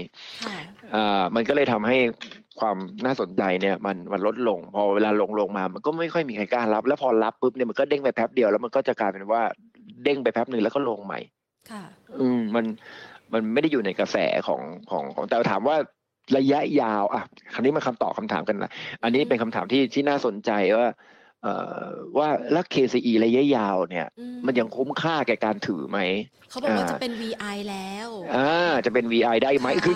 ถามต่อว่าคือสมมติถ้าลงมาสมมติถ้าเราลงมาห้าสิบจริงๆแล้วบอกว่าเราจะซื้อความเห็นส่วนตัวของผมเลยนะหุ้น เค ซี อี ยังเป็นหุ้นที่ยังมีความหวังในอนาคตอือหืออ่าเอาให้สบายใจก่อนเอาเอาให้ใครเอาให้คือคืออย่างนี้ใครเคยผ่านกับ เค ซี อี มาก่อนเนี่ยอ่าผมเล่าประวัติศาสตร์ให้ฟังเค ซี อี เนี่ยสมัยก่อนเนี่ยสิบว่ายี่สิบตันลงไปเหลือสี่บาทลงไปเหลือสี่บาทห้าบาทหลักหน่วยก็เคยมาแล้วหลักหน่วยก็เคยมาแล้วแล้ววิ่งขึ้นมาตรงนี้เนี่ยก็เคยเหรอนั่นใช่ก็คือถ้าย้อนประวัติศาสตร์ทุกคนจะรู้เลยว่ามันเคยแบบสามสิบบาทแล้วลงไปเหลือสิบบาทแล้วก่อนหน้านี้มันเคยลงไปเหลือสี่ ห้าบาทอ่าคือถ้าใครเห็นประวัติศาสตร์ของหุ้นกลุ่มนี้เราจะรู้เลยว่ามันเทคโนโลยีจ๋ามากอ่ะมันเทคโนโลยีจ๋ามากคือมันเหวี่ยงแรงมากในแต่ละรอบนะครับมันมีรอบยี่สิบบาทแล้วลงไปเหลือเหลือสิบเอ็ดบาทก็มีนะครับอ่าซึ่งซึ่งก็ลง ห้าสิบเปอร์เซ็นต์ คำถามก็คือวันนั้นที่ที่ที่มีคนถามผมเหมือนกันว่าเอ๊ะแต่ยี่สิบบาทแล้วลงเหลือสิบบาทจะเอาไม่เอาอะไรอย่างสมัยก่อนนั้นนะผมก็บอกว่าอ่ะถ้าจะถ้าจะซื้อเพิ่มเนี่ยผมบอกจริงๆว่าผมผมก็ไม่รู้เหมือนกันนะแต่ว่าว่าคุณจะรับได้ถึงขนาดไหนแต่ถ้าผมบอกว่าอนาคตของเขาอ่ะมันก็ยังไม่ได้แย่ค่ะผมก็จะตอบเหมือนกับที่ผมตอบตอนที่สมัยถึงยี่สิบลงมาเหลือสิบบาทนะครับค่ะว่าตอนนี้มันจะลงไม่ถึง ห้าสิบเปอร์เซ็นต์ เลยนะเวลามันลงทีมันลงเอาตายนะนะครับอย่างที่ผมบอกนั่นแน่นจริงๆของของ เค ซี อี เนี่ยแน่นแน่นจริงๆเนี่ยมันคือคือห้าสิบบาทแถวห้าสิบต้นๆอะไรแถวๆนั้นเนี่ยคำถามก็คือว่ามันเวิร์สพอไหมในในความเห็นของผมอะผมคิดว่ามันเวิร์สพอนะเวิร์สพอที่จะถือหรือซื้อเพิ่มได้แต่ว่านั่นเป็นการลงทุนระยะเกินปีขึ้นไปนะเพราะว่าอย่าลืมว่าจังหวะนี้มันเป็นปัญหาส่วนตัวของ เค ซี อี ด้วยเรื่องของปัญหาของการที่ผลิตชิปแล้วมันมีมันมีเออร์เลอร์เขาเรียกว่าอะไรอ่ะเขาเรียกว่าดีเฟกต์เออมันมีดีเฟกต์แล้วมันก็เลยเลยทำให้มาร์จิ้นเนี่ยลดลงแล้วก็ต้นทุนวัตถุดิบเนี่ยมันวิ่งตามขึ้นมาในขณะที่ราคาขายมันวิ่งตามไม่ทันมาร์จิ้นมันก็เลยมันก็เลยสควิสอย่าคิดว่าอย่าคิดว่าเขาขายดีแล้วเขาจะได้มาร์จิ้นดีไปด้วยนะไม่ไม่นะเพราะว่าเวลาเขาขายเนี่ยเขาขายออเดอร์ล่วงหน้าถูกไหมครับเขาตกลงราคาเป็นปีเป็นปีล่วงหน้าเพราะว่าชิปเนี่ยมันไม่ใช่ว่าไอ้เซอร์กิตของเขาเนี่ยมันเป็นการผลิตรถยนต์เพราะฉะนั้นเขาต้องวางแผนกันเป็นปีว่าจะผลิตรุ่นนี้นะคุณผลิตไปเลยนะแต่ราคานี้นะแต่ไอ้ทองแดงก็ขึ้นอะไรคอมมอดิตี้มันขึ้นหมดอ่ะถูกป่ะเพราะฉะนั้นเนี่ยต้นทุนมันก็จะถูกผลักขึ้นมาเอ่อมันก็เลยทำให้เขาได้รับผลกระทบมาร์จิ้นในช่วงนี้แต่คำถามก็คือว่าและไอ้ชิปหรือเอ็มชิปไอ้ตัวตัวตัวตัวตัวเซอร์กิตเบรกเกอร์ไอ้ตัวไม่ใช่เซอร์กิตเบรกเกอร์ไอ้ตัวเซอร์กิตของเขาเนี่ยไอ้ตัวแผงวงจรของเขาเนี่ยมันยังมันยังเป็นที่ต้องการของรถยนต์อยู่ไหมยังเป็นที่ต้องการแล้วรถยนต์ไฟฟ้าในอนาคตแล้วเขาทำเขาทำในธุรกิจรถไฟฟ้าด้วยเนี่ยมันก็ยิ่งเป็นความต้องการเหมือนกันเพราะฉะนั้นคำถามว่าในอนาคตมันยังดีอยู่ไหมดีแต่ในระยะสั้นมันไม่ได้อยู่ในเทรนด์มันมันแล้วมันแล้วมันก็เจอปัญหาส่วนตัวของมันด้วยมันก็เลยในความเห็นของพี่เนี่ยก็เลยมองว่าเอ้ยถ้าเรามองในระยะยาวมันก็เหมือนทุกรอบแหละเวลาปรับตัวลงมาสุดท้ายมันก็กลับไปได้ใหม่ขอให้ธุรกิจมันยังคงอยู่ในกระแสที่ใช่ในอุตสาหกรรมที่ใช่อยู่ เค ซี อี ยังอยู่ในจุดนั้น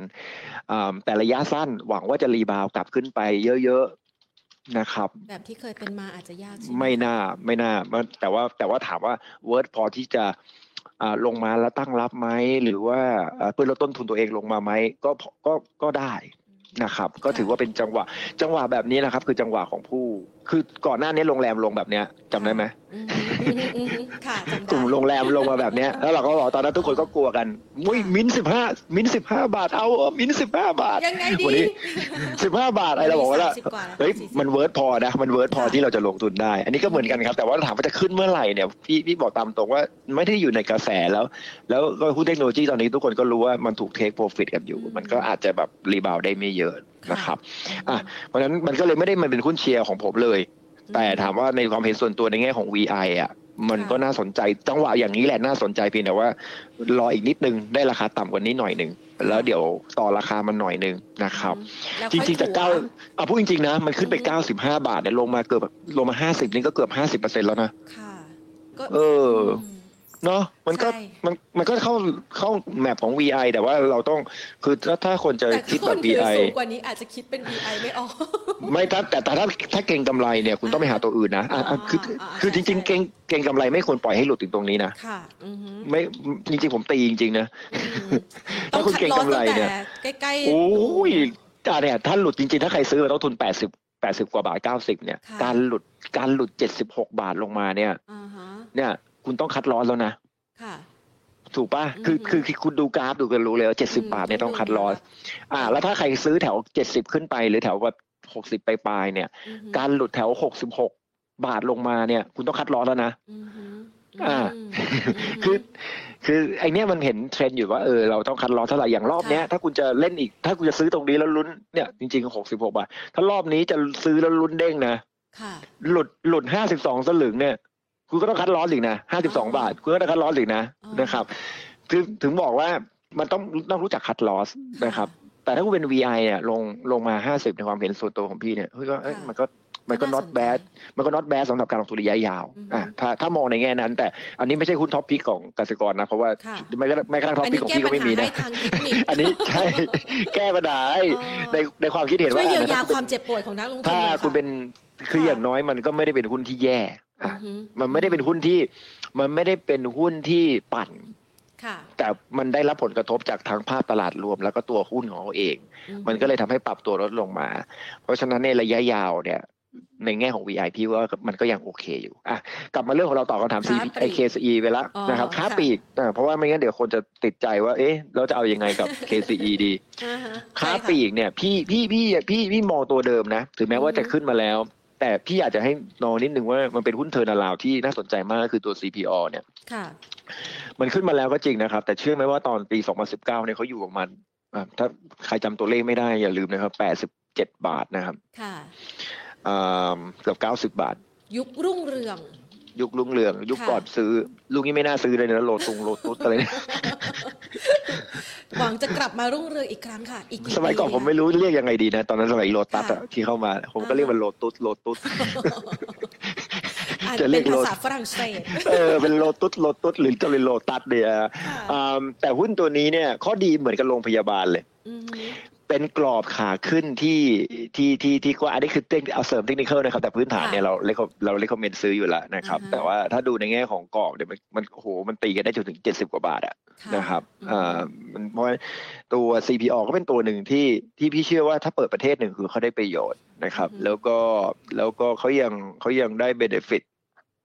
กำไรเขาฟื้นตัวด้วยแล้วก็ปีนี้เนี่ยมีความคาดหวังว่า same store sale growth ของเขาจะกลับมาเป็นบวกแล้วค่าใช้จ่ายที่รวมกับโลตัสอะนะครับโลตัสแล้วก็อะไรพวกนี้มันก็จะมันก็จะค่อยๆทยอยค่าใช้จ่ายตรงนั้นหาไปแน่ๆแล้วล่ะมันเป็นวันไทม์แต่ที่เขาจะต้องมีอยู่แน่ๆคือดอกเบี้ยจ่ายนะแต่ดอกเบี้ยจ่ายเนี่ยมันจะค่อยๆลดลงเรื่อยๆแล้วกำไรของเขาเนี่ยไม่จำเป็นต้องยอดขายเพิ่มขึ้นนะกำไรดอกเบี้ยลดลงเนี่ยก็ทำให้กำไรของเขาเพิ่มขึ้นได้ในอนาคตนะครับจริงๆเนี่ยมันควรจะต้องจบไปตั้งแต่ตอนสมัยซื้อแมคโครแล้วเนาะแล้วมาล่อโลตัสอีกมันก็เลยยังไม่ฟื้นสักทีมันก็เลยไม่จบสักทีหนึ่งนะครับแต่แต่โดยโดยสถานะพี่เชื่อว่าหุ้นตัวนี้มันก็เป็นหุ้นที่คุณดิสรับเขายากแล้วแล้วตอนนี้เขากำลังเหมือนเหมือนแอดวานซ์จำได้ไหมที่พี่เคยเคยเคยเล่าให้ฟังว่าร้อยกว่าบาทอ่าร้อยกว่าบาทแล้วก็บอกว่าเนี่ยเดี๋ยวสักวันหนึ่งมันต้องกลับมาทะลุสองร้อยพี่ก็ไม่คิดเหมือนกันนะมันจะมาถึงสองร้อยสามสิบเร็วขนาดนี้แต่พี่บอกว่าเนี่ยมันเป็นช่วงลงทุนทำใจนิดนึงมันอาจจะแกว่งอยู่แถวนี้แหละแล้วพอมันลงทุนเสร็จแล้วเข้าช่วงเก็บเกี่ยวเมื่อไหร่เนี่ยหุ้นจะขึ้นเร็วเร็วจนเราซื้อไม่ทันโอ้โห เป็นไปตามนั้นเลยอะไรที่ไม่เป็นไปตามนั้นเนี่ยที่พี่พูดพี่จะไม่พูดถึงนะครับอะไรที่เป็นไปตามนั้นพี่ก็จะพูดถึงมันมันก็จะเหมือนมันก็จะเหมือน ซี พี อาร์ ซี พี อาร์ ในช่วงที่มันจะคุณจะอึดอัดก็คือช่วงนี้แหละคือช่วงที่มันลงทุนเยอะๆๆๆแต่เราต้องอยู่บนความเชื่ออันนี้อันนี้บอกนิดนึงนะครับความเชื่อหรือหรือความเข้าใจหรือว่าการตีความตรงนี้อาจจะไม่เหมือนกันเลยในแต่ละคนคนอาจจะบอกว่าเฮ้ยมันไม่มันไม่กลับมาหรอกมันไม่ทำกำไรได้เหมือนเดิมหรอกอันนี้ก็อีกเรื่องนึงแต่แต่แต่ในความเชื่อของของของพี่เนี่ยพี่มองว่าเฮ้ยมันซิเนอร์จีขนาดนี้เนี่ยมันควรมันควรจะได้ประโยชน์จากการเติบโตของเศรษฐกิจใช่ไหมเออมันควรจะมีซิเนอร์จีนะมันควรจะทำให้กำไร อี พี เอส ของเขากลับไปเท่าเดิมหรือโตกว่าเดิมได้นะอะไรอย่างเงี้ยคือแม้กระทั่งในในอเมริกาเนี่ยอีเวนต์แม้กระทั่ง Walmart อ่ะค่ะเคยเคยหลุดเคยหลุดจากสิบอันดับคนรวยลงมาอ่าฮะวันนี้กลับไปอยู่ในสิบอันดับคนรวยใหม่แล้วอะ Walmart อ่ะเจ้าของ Walmart ค่ะเห็นป่ะคือคือพี่อยากให้มองว่าขึ้นมีลงเออมันมีเก่าแล้วมีมีเก่าแล้วก็กลับมาใหม่ได้นะครับพี่ว่า ซี พี อาร์ เป็นแบบนี้คล้ายๆกับ Advance สมัยก่อนมันมันมันช่วงลงทุนมันจะอึดอัดมันก็จะเหวี่ยงแถวนี้แหละหกสิบ เจ็ดสิบก็อยู่แถวนี้แต่พอมันผ่านช่วงนี้ไปได้แล้วเนี่ยมันเป็นไปได้ไหมที่มันจะกลับไปเหมือน Advance อ๋ออันนี้ก็ฝากไว้ให้คิดที่ว่าทำไมเลือกเพราะฉะนั้นเนี่ยถ้าจะลงทุนวันนี้เนี่ยก็คือหุ้นที่พี่พูดไปเมื่อสักครู่นี้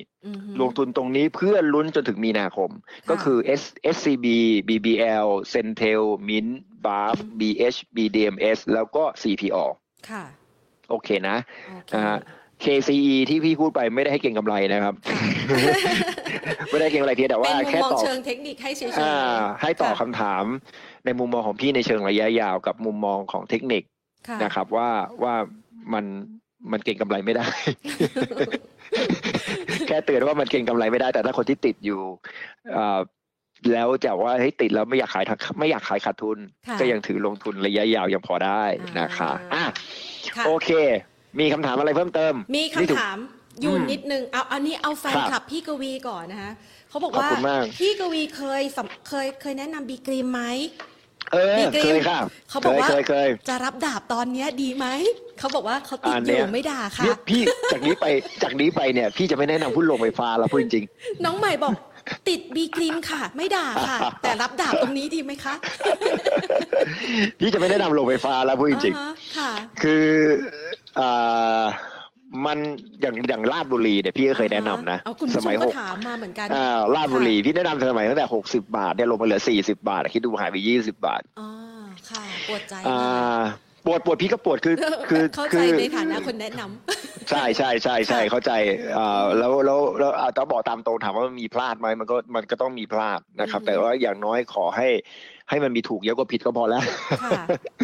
ลาดบุรีเนี่ยอ่ามันลงมาตรงนี้คำถามก็คือว่ามันมีอะไรเสียหายไหมความคิดเห็นของพี่เนี่ยมันก็ไม่ได้มีอะไรเสียหายนะครับมันก็ยังเป็นหุ้นที่ที่ที่ที่ลงทุนได้อยู่นะครับมันเป็นหุ้นที่ยังจ่ายปันผลได้ดีเพราะฉะนั้นเนี่ยผมก็ว่าบีกิมมันก็คงจะเหมือนกันแหละเป็นหุ้นที่เดี๋ยวผมขอเช็คนิดนึงนะคือบีบีกิมเนี่ยทาง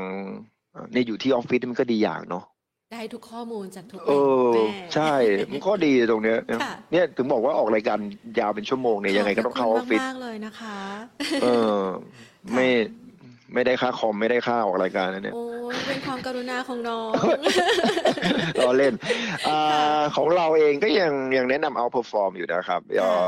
ราคาพื้นฐานที่เราให้ไว้เนี่ยก็จะอยู่แถวประมาณเดี๋ยวผมขอเช็คนิดนึงนะครับก็อยู่แถวประมาณอู้อุ้ยจริงเหรอเราให้ตั้งหกสิบบาทเดี๋ยวผมขอเช็คนิดนึงไหนดูซิตอนนี้ สามสิบสาม ห้าสิบเปอร์เซ็นต์ เออผมขอดูดูข้อมูลคือไม่แต่ว่าแต่ว่าจริงๆอันนี้เราพูดนำตรงนะบีกริมเนี่ยเขายังอยู่ในธุรกิจที่ใช่อยู่นะก็คือเขาอยู่ในธุรกิจพลังงานที่เป็น renewable ค่ะนะครับอ่าเป็นธุรกิจที่ที่ยังน่าสนใจอยู่เพียงแต่ว่าช่วงนี้เป็นพอเป็นดอกเบี้ยขาขึ้นเนี่ยหุ้นกลุ่มนี้มักจะโดนประจำอ่ะพูดจริงๆอ่าฮะอ่าเวลาดอกเบี้ยขาขึ้นเนี่ยลงไฟฟ้ามักจะโดนประจำต้องให้รอต้องให้รอดอกเบี้ยมันพีคก่อนนะครับมันมันถึงจะเริ่มกลับมาเพอร์ฟอร์มได้ดีนะครับบีกริมเออหกสิบเอ็ดบาทจริงๆด้วยนะเลยไม่ได้ปรับลงเลยนะแล้วกำแล้วกำไรของเขาเนี่ยก็ยังโตต่อเนื่องนะปีนี้เนี่ยตั้ง ยี่สิบสามเปอร์เซ็นต์ นะค่ะ โตเติบโตไปนะเพราะฉะนั้นไอ้ตัวตัวโกรธกำไรสุทธิก็ยังโตอยู่นะแล้วก็โปรเจกต์อะไรของเขาก็ยังมีอยู่นะนะครับแล้วเราก็ยังแนะนำ outperform อยู่นะราชบุรีเราก็แนะนำ outperform นะราคาพื้นฐานอยู่ที่ห้าสิบสองบาทด้วย ห้าสิบเอ็ดจุดเจ็ดห้า บีครีมเนี่ยราคาพื้นฐานก็ยังสูงอยู่เพราะฉะนั้นถ้าถ้าให้ถ้าให้พี่ตอบตามเปเปอร์ของของเราเนี่ยก็ก็ก็ตอบคำถามว่าคือถ้ามีอยู่เนี่ยก็ยังถือดูนะครับก็ยังถือต่อนะครับแล้วถ้าถ้าไม่ได้เป็นเวทของพอร์ตที่มากจนเกินไปเนี่ยผมก็คิดว่าก็น่าจะผมคิดว่าน่าจะรับเพิ่มได้ด้วยซ้ำนะครับสำหรับแต่ว่าช่วงนี้ต้องทำใจนิดนึงนะครับหุ้นกลุ่มนี้จะได้รับผลกระทบจากดอกเบี้ยขาขึ้นความน่าสนใจของหุ้นโรงไฟฟ้ามันจะลดลงแต่ถ้าถือเพื่อลงทุนระยะยาวแล้วก็รับเงินปันผลเนี่ยผมคิดว่ายังโอเคอยู่นะคะขอบคุณครับที่ถามมาให้ให้ให้ตอบให้ได้มีโอกาสได้ให้ข้อมูลเพิ่มเติมค่ะไม่ต้องไม่ไม่ไม่ไม่ว่าน่ารักที่สุดนะคะเรียกว่าช้าๆได้ปลาเล่มงามอ่ะงั้นแทนขออนุญาตนะคะเพิ่มอีกสัก สามสี่ ตัวนะคะพี่กวีในไหนแมคโครค่ะมองยังไงคะอู้แมคโครเนี่ยอ่ะต้องบอกกันตามตรงผมว่าผิดคาดจากหลายคนนะพูดจริงๆไม่ใช่เฉพาะหลายหลายหลายหลายหลายที่จะมองแมคโครในในมุมของจะเข้าหุ้นเข้าเซ็ตฟิฟตี้อ่าจะเป็นมุมมองของหุ้นเข้าเซ็ตแต่เผอิญเนี่ยมันไม่ได้เข้าพอไม่ได้เข้าปุ๊บเนี่ย ไอ พี โอ มาปุ๊บสี่สามห้าสิบก็เจอทดสอบเลยโดนเลยนะครับเพราะว่าไม่ได้เข้าเซ็ตฟิฟตี้ไงแรกๆขายไปที่คนคิดว่าจะเข้าถ้าขายหมดแต่ถ้าในแง่ของพื้นฐานเนี่ยคือคือทางเราเนี่ยให้ให้แมคโครไว้เนี่ยแถวประมาณสักเดี๋ยวแป๊บหนึ่งนะคะของเราให้แมคโครไว้ที่น่าจะเกือบห้าสิบอะความรู้สึกของพี่นะเราเราเราเราให้ราคาแมคโครเพราะฉะนั้นช่วงคือจริงๆเนี่ยไอ้สี่สิบสามบาทห้าสิบเนี่ยมันก็เป็นราคาพื้นฐานโดยอัตโนมัติของเขาอยู่แล้วนะในแง่ในแง่ของความเมคเซนส์ที่เขาเขาขายที่สี่สามเออเขาเพิ่มทุนเขาเพิ่มทุนตรงนั้นอ่ะแมคโครเราให้ราคาพื้นฐานสี่สิบเก้าบาทแนะนำซื้ออยู่นะครับเพราะฉะนั้นเนี่ยราคาตรงเนี้ยเราเพิ่งปรับเรื่องคอมเมนต์ด้วยนะครับจากเดิมนิวทรัลแล้วก็ปรับขึ้นมาเป็นมาเป็นซื้อจากถือมาเป็นซื้อเพราะว่าราคามันลงมาต่ำกว่าราคา ไอ พี โอ ที่ สี่สิบสามบาทห้าสิบ เราก็คุ้มค่ากับการลงทุนนะครับก็ตอบคำถามแมคโครนะครับว่าราคานี้ก็น่าสนใจในแง่ของการลงทุนจริงๆแต่เราไม่ได้แนะนำแมคโครเพราะอะไรรู้ป่ะไม่แนะนำแมคโครในในในหุ้นของเราเพราะว่าเพราะเราถือ ซี พี อาร์ ก็เหมือนได้ถือแมคโครไปแล้วไงเขาเรียกว่า overall ใช่แล้วแล้วเราก็จะได้ไม่ต้องไปนั่งลุ้นว่าไอ้แมคโครจะเข้าไม่เข้าจะมีแรงขายจากผู้ถือหุ้นใหญ่ไหมเพราะว่าเขายังได้ฟรีโฟลด์ไม่ถึงจะมีขายออกมาอีกรอบนึงไหมกลัวจะมีแรงขายแล้วแล้วเพื่อที่ให้เขาเซฟฟิฟตี้ได้อะไรประมาณนี้มันก็เลยมีแรงเพรสเชอร์อยู่ก็มองไปที่ถ้าเอาเบเนฟิตโดยอ้อมมาก็จะเป็น ซี พี อาร์ นั่นคือที่มาว่าทำไมผมเลือก ซี พี อาร์ มากกว่านะครับขยับไปที่สวัสดิ์ค่ะโอ้โหสวัสดิ์จริงๆดอกเบี้ยคือคือคือจริงๆหุ้นกลุ่มเนี้ยเล่นมาเล่นเล่นเล่นมานานแล้วนะอ่าฮะจนเลิกเล่นแล้วใช่ไหมคะตอนนี้เล่นมาจนแบบมันความน่าสนใจของหุ้นกลุ่มนี้มันจะเริ่มน้อยลงไงอือหืออืมความน่าสนใจหุ้นกลุ่มนี้มันจะน้อยลงอ่าเพราะฉะนั้นถ้าถ้าเป็นพี่มองเนี่ยถ้าเป็นพี่มองในความเห็นส่วนตัวของพี่เนี่ยการเล่นไฟแนนซ์การเล่นแบงก์อ่ะคุณลองนึกถึงว่าตอนนี้เทรนด์ของแบงค์เนี่ยเป็นขาขึ้นแต่เทรนด์ของของไฟแนนซ์เนี่ยมันไม่ได้เป็นเชิงเป็นเทรนด์ขาลงจะเป็นเทรนด์ของเชิงแบบไซด์เวย์ข้างๆมากกว่า mm-hmm. นะครับเพราะว่ากำไรกำไรมันจะถามว่าจะโตไปกว่านี้ได้มากไหมจากฐานที่ใหญ่ขึ้นเรื่อยๆมันก็โตได้ยากแล้วนะ mm-hmm.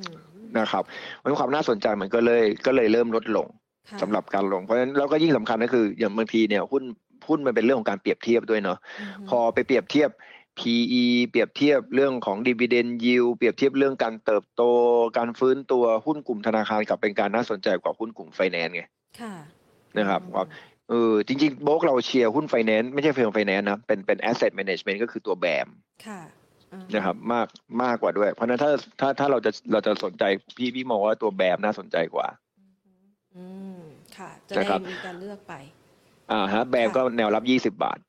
นะครับแต่แนวต้านก็แนวต้านอยู่แถวประมาณเนี่ยยี่สิบสามบาทก็เทรดอยู่แถวนี้ฮะยี่สิบถึงยี่สิบสามบาทสำหรับตัวแบมนะครับความน่าสนใจจะอาจจะเยอะกว่าของตัวตัวสวัสด์นะครับพอมีช่วงให้ได้กำไรมากกว่าประมาณนี้แต่สวัสด์เนี่ยถ้าใครมีอยู่อ่ะเขาถามว่าอยู่ว่าอ้าวแล้วถ้าหนูมีอยู่แล้วล่ะบางทีเขาถามมาเพราะว่าหนูมีอยู่แล้วอ่าจุดคัดลอสสำคัญเลยนะของสวัสด์ถ้ามันจะไม่หลุดตรงนี้เนี่ยก็ยังพอเล่นต่อได้ก็คือที่โลประมาณห้าสิบแปดบาทห้าสิบอ่ากลมๆก็คือห้าสิบแปดบาท ห้ามหลุดแถวห้าสิบแปดถึงห้าสิบแปดบาทห้าสิบถ้าหลุดตรงนี้เนี่ยมันจะเหมือน เค ซี อี ที่เราเคยคือบอกว่าหลุดต้องคัทลอสอ่ะถ้าหลุดตรงเนี้ยก็คือคัทลอสนะสำหรับคนที่มีอยู่ถ้ายังไม่หลุดถ้ายังไม่หลุดก็ยังพอถือลุ้นลุ้นขึ้นได้อยู่นะครับถ้ายังไม่หลุดนะครับอันนี้ก็เป็นเพราะว่าสวัสดิ์เองผลประกอบการก็น่าจะยังดูดีอยู่นะครับค่ะอันนี้เป็นความเห็นส่วนตัวในเชิงเทคนิคนะดูกราฟให้นะจ๊ะค่ะขออนุญาตนะคะคุณผู้ชมแล้วก็พี่กวีนะคะขอตัวนี้เป็นตัวสุดท้ายนะ ซี บี จี ค่ะนึกว่าจะถามตัวลิเวอร์พูลไม่ดูพี่พี่วีเชียไม่มีมันไม่มีหุ้นลิเวอร์พูลเนี่ยพูดจริงนะถ้าจะมีหุ้นอยู่ในตลาดหุ้นอังกฤษนะผมจะซื้อจริงๆนะพี่วีจะต้องซื้อไว้เป็นแฟนคลับใช่ซื้อไว้เล่นๆอ่าฮะซื้อไว้ว่าซื้อไว้เล่นๆนะครับไม่ลุ้นตอนแบบแข่งยูฟ่าแชมเปี้ยนลีกจะได้แชมป์เราก็ไปเก็งกำไรซะหน่อยนึงอะไรอย่างเงี้ยติดปลายนวม C ซี บี จี ไม่ค่อยสวยเลยเนาะคือ ซี บี จี เนี่ยโบกเราเรคคอมเมนต์อะไรวะเอ่อ ซี บี จี คาราบาวกรุ๊ปเราเออเราก็ไม่ได้แนะนำบายด้วยนะราคาพื้นฐานก็เนี่ยราคาพื้นฐานก็ไม่ไกลตอนนี้เท่าไหร่แค่หนึ่งร้อยเก้าบาทเองเออแล้วดูทรงเทคนิคไม่สวยเลยแล้วหลุดมาแล้วด้วยอ่ะหลุดแบบหลุดแนวรับสำคัญที่รับอยู่ตลอดช่วงสองปีที่หนึ่งร้อยสี่บาทหลุดมาแล้วอ่ะค่ะทรงไม่สวยเลยอ่ะอันนี้ถ้าใครมีอยู่เนี่ยแล้วอยากจะโฮจริงๆเนี่ยก็ห้ามหลุดเก้าสิบแปดบาทค่ะนะครับถ้าหลุดเก้าสิบแปดบาทนี่ก็ลงไปเนี่ยลงลึกอยู่เหมือนกันนะครับแล้วก็หุ้นตัวนี้เราก็ไม่ได้ recommend buy ด้วยนะครับผมว่าจริงๆเขาผ่าน growth stage มามากกว่านะเนี่ยเนี่ยดูดูจากปีปีนี้ อี พี เอส growth เนี่ยคาดว่าจะโตแค่ หนึ่งเปอร์เซ็นต์ เองอ่ะเออมันเหมือนมันเหมือนมันเหมือนผ่าน growth stage มาแล้วนี่นี่โตน้อยกว่า ซี พี อาร์ อีกนะแล้วก็กลายว่า dividend yield ก็ได้แค่ หนึ่งเปอร์เซ็นต์ กว่าเองอ่ะน้ำราคาเนี้ยเออดูการความน่าสนใจในแง่ของการลงทุนดูน้อยอ่ะนะครับเทคนิคอย่างนี้แล้วกันถ้าหลุดเก้าสิบแปดอีกทีนึงก็ต้อง cut loss นะครับคล้ายๆกับทรงคล้ายๆกับสวัสดิ์เลยอะดูแล้วทรงไม่สวยนะค่ะอืมขออีกตัวนึงคุณผู้ชมบอกว่าไหนๆมาทรงนี้แล้วขอช่วยดู อี เอ ด้วยได้ไหมคะโอ้ อี เอ อี เอ ไม่ไม่อยากเลยคอมเมนต์ในเชิงปัจจัยพื้นฐานเท่าไหร่เลยเออทางเราก็ไม่ได้วิเคราะห์ซะด้วยลงเยอะซะหน่อยเนาะเออไม่ไม่ไม่เอิญผม อี เอ อี เอ ของเราให้ราคาพื้นฐานแบบไม่กล้าวิเคราะห์อ่ะเอางี้เลยผ่านผมขอผ่านแต่ว่าเอางี้ถ้าใครใครเล่นใครเล่นเก่งกำไรนะมันจุดคัดลอสมันชัดดีนะจุดคัดลอสมันคือแปดสิบเก้าบาทมันชัดดีแล้วก็แนวต้านคือร้อยหนึ่งนะครับเพราะฉะนั้นแปดสิบเก้าบาทถึงร้อยหนึ่งเนี่ยเป็นจุดในการเก่งกำไรผมว่าคือถ้าดูเทคนิคเนี่ยมันก็จะออกในแนวของไซด์เวย์เนี่ยเก้าสิบถึงร้อยหลุดแปดสิบเก้าก็ขายทำก็ไม่ใช่ขายทำกำไรตัดขาดทุนนะครับไม่ว่าต้นทุนคุณจะเป็นเท่าไหร่ก็ตามตรงนี้จุดจ่ายแต่ว่าส่วนระยะยาวขอไม่เลคคอมเมนต์นะครับค่ะขอไม่เลคคอมเมนต์เพราะเราโบกเราก็ไม่ได้เชียร์เราก็ราคาพื้นฐานแบบบอกตัวเลขแล้วแบบอืมบอกไปแล้วเดี๋ยวบอกไปแล้วเดี๋ยวเขาโดนด่านะเข้าใจค่ะครับผมวันนี้ต้องขอขอบพระคุณพี่กวีที่เสียสละมาออฟฟิศให้กับรายการของเรานะคะโอ้ยินดีครับถ้าทำเพื่อนักลงทุนชอบและวันนี้เป็นอีกวันที่เป็นประวัติศาสตร์ของรายการของเราค่ะคือคืออย่าไปเทียบช่องอื่นนะคะเทียบเฉพาะของของของแพนเองของรายการของเราเองวันนี้เรามีคนดู หนึ่งพันสองร้อยคนเป็นประวัติศาสตร์เลยค่ะพี่วีฮะประวัติศาสตร์ต่ำสุดสูงสุดสิคะบอกอย่าไปเทียบคนอื่นอย่าไปเทียบคนนี่คือสวยจากภายในของน้องเองโอเคโอเคแล้วเดี๋ยวจะสะสมไปเรื่อยๆนี่คือการดูสดของเรา หนึ่งพันสองร้อย ท่านเป็นประวัติศาสตร์ของช่องแพนเลยค่ะต้องขอขอบพระคุณมากๆค่ะค่ะต้องขอบคุณรายการขอบคุณท่านผู้ฟังมากๆเลยที่เข้ามาช่วยกันนะครับใช่ค่ะเป็นกำลังใจให้น้องนะคะแล้วก็เป็นโอกาสที่ดีของน้องด้วยสำหรับพี่กวีนะคะเขามาฟังเขามาเขาเขาเขาเขาส่วนใหญ่เขามาด่าพี่ป่ะวะไม่ไม่เขาเป็น เค เอฟ ซี ไงเขาก็จะมาถามว่าที่เคยให้ไว้ว่ายังไงวันนี้จะให้อะไรต่อโอเคได้ได้เลยโอเคครับขอบพระคุณค่ะสวัสดีค่ะครับสวัสดีค่ะโอ้โหวันนี้นะคะเป็นอีกหนึ่งหน้าประวัติศาสตร์นะคะของการจัดรายการสดของเรานะคะ คือเอาเป็นว่าเราไม่เปรียบเทียบคนอื่นนะคะแต่ว่าเป็นวันที่ดีวันหนึ่งนะคะของรายการ Market Today นะคะที่เชื่อว่าหลายๆท่านอยากจะได้คำตอบละนะคะสำหรับการลงทุนนะคะแล้วก็วันนี้หลายๆท่านนะคะเข้ามาพูดคุยกันสนุกสนานมากๆเลยนะคะ หนึ่งพันสองร้อย ท่านไม่ได้โม้นะ นะคะเข้ามาในทุกๆช่องทางนะคะแล้วก็เข้ามาพูดคุยกันนะอย่างสนุกสนานติดหุ้นตัวไหนนะ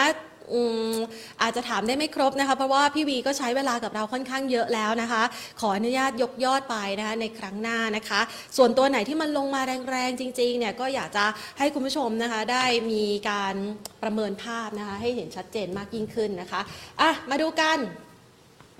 เมื่อสักครู่นี้นะคะพี่วีพูดไว้นะคะบอกว่าเออธนาคารน่ะนะคะเราเจอ disruption มาหลายรอบนะในยุคที่ธนาคารเริ่มมี เอ ที เอ็ม เครื่องแรกโอ้โหนี่ค่ะทำให้เรานึกถึงเล่มนี้ค่ะวารสารการเงินธนาคารฉบับบันทึกประวัติศาสตร์การเงินไทยสี่ทศวรรษสี่สิบปีที่ผ่านมานะคะคุณผู้ชมคะไหนใครนึกหน้าตา เอ ที เอ็ม เครื่องแรกออกบ้างได้ใช้ไหมแพนว่าแพนเกิดไม่ทันอาจจะเกิดทันแต่ว่าไม่ได้ใช้เออน่าจะเป็นอย่างนั้นนะคะ เอ ที เอ็ม เครื่องแรกโอ้โหอารมณ์เหมือนไปเที่ยวต่างประเทศนี่ใครนึกถึงหน้าตาของอ่ามือถือเครื่องแรกที่เรายกกันมาเป็นตู้เป็นเคสแบบยกที่พกพาเนี่ยนะนี่เลยค่ะนี่คือหน้าตาของ เอ ที เอ็ม เครื่องแรกนะคะคุณผู้ชมเคยใช้ไหมคะไหนใครเคยใช้นะยกมือเข้ามาทักทายดูกันหน่อยนะคะหรือว่าลองแบบเข้ามาเม้นซิว่าเคยไปกดไหม เอ ที เอ็ม เครื่องแรกหน้าตาแบบนี้นะคะดูคนกดสวยเชียวนะคะ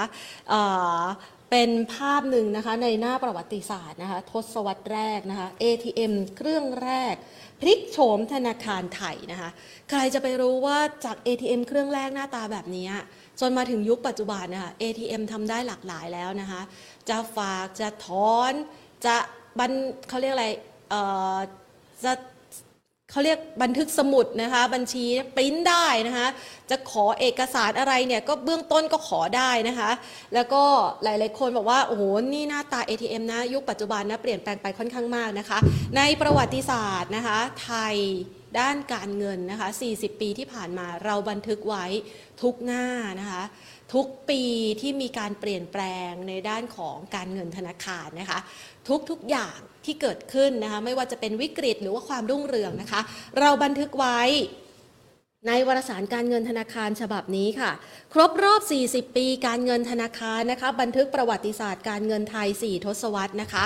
ยังมีคนใช้ เอ ที เอ็ม อยู่อีกเหรอมีสิคะคุณโอมิครอนแหมเราอาจจะใช้มือถือเยอะขึ้นนะแต่ว่าเวลาไปกดเงินสดก็ต้องใช้ เอ ที เอ็ม นะอ่ะมีบันทึกประวัติศาสตร์นะคะหลายๆหน้าเดี๋ยวเมื่อกี้เราได้ดูเรื่องของ เอ ที เอ็ม อันแรกไปแล้วใช่ไหมคะนี่เรื่องของไทยจะเป็นนิกส์โอ้โหเรื่องของไทยจะเป็นนิกส์นี่นานมากนะใครจำได้มั่งปีสองพันนะปีสองพันเดี๋ยวแพนนับวันเกิดของแพนก่อนว่าแพนเกิดทันไหมนะคะนี่นะคะทำนายนะคะคริสตศักราชสองพันไทยจะเป็นนิกส์นะคะ เอ็ม ไอ ซี เอส นะคะอ่าดูซินี่ประวัติศาสตร์การใช้ดอกเบี้ย เอ็ม อาร์ อาร์ จนณปัจจุบันนี่เราเริ่มใช้อัตราดอกเบี้ยในรูปแบบต่างๆกันไปแล้วนะคะนี่คุณผู้ชมเข้ามาฮ่าๆตอนนี้คนกดคงหกสิบแล้วมั้ง แหม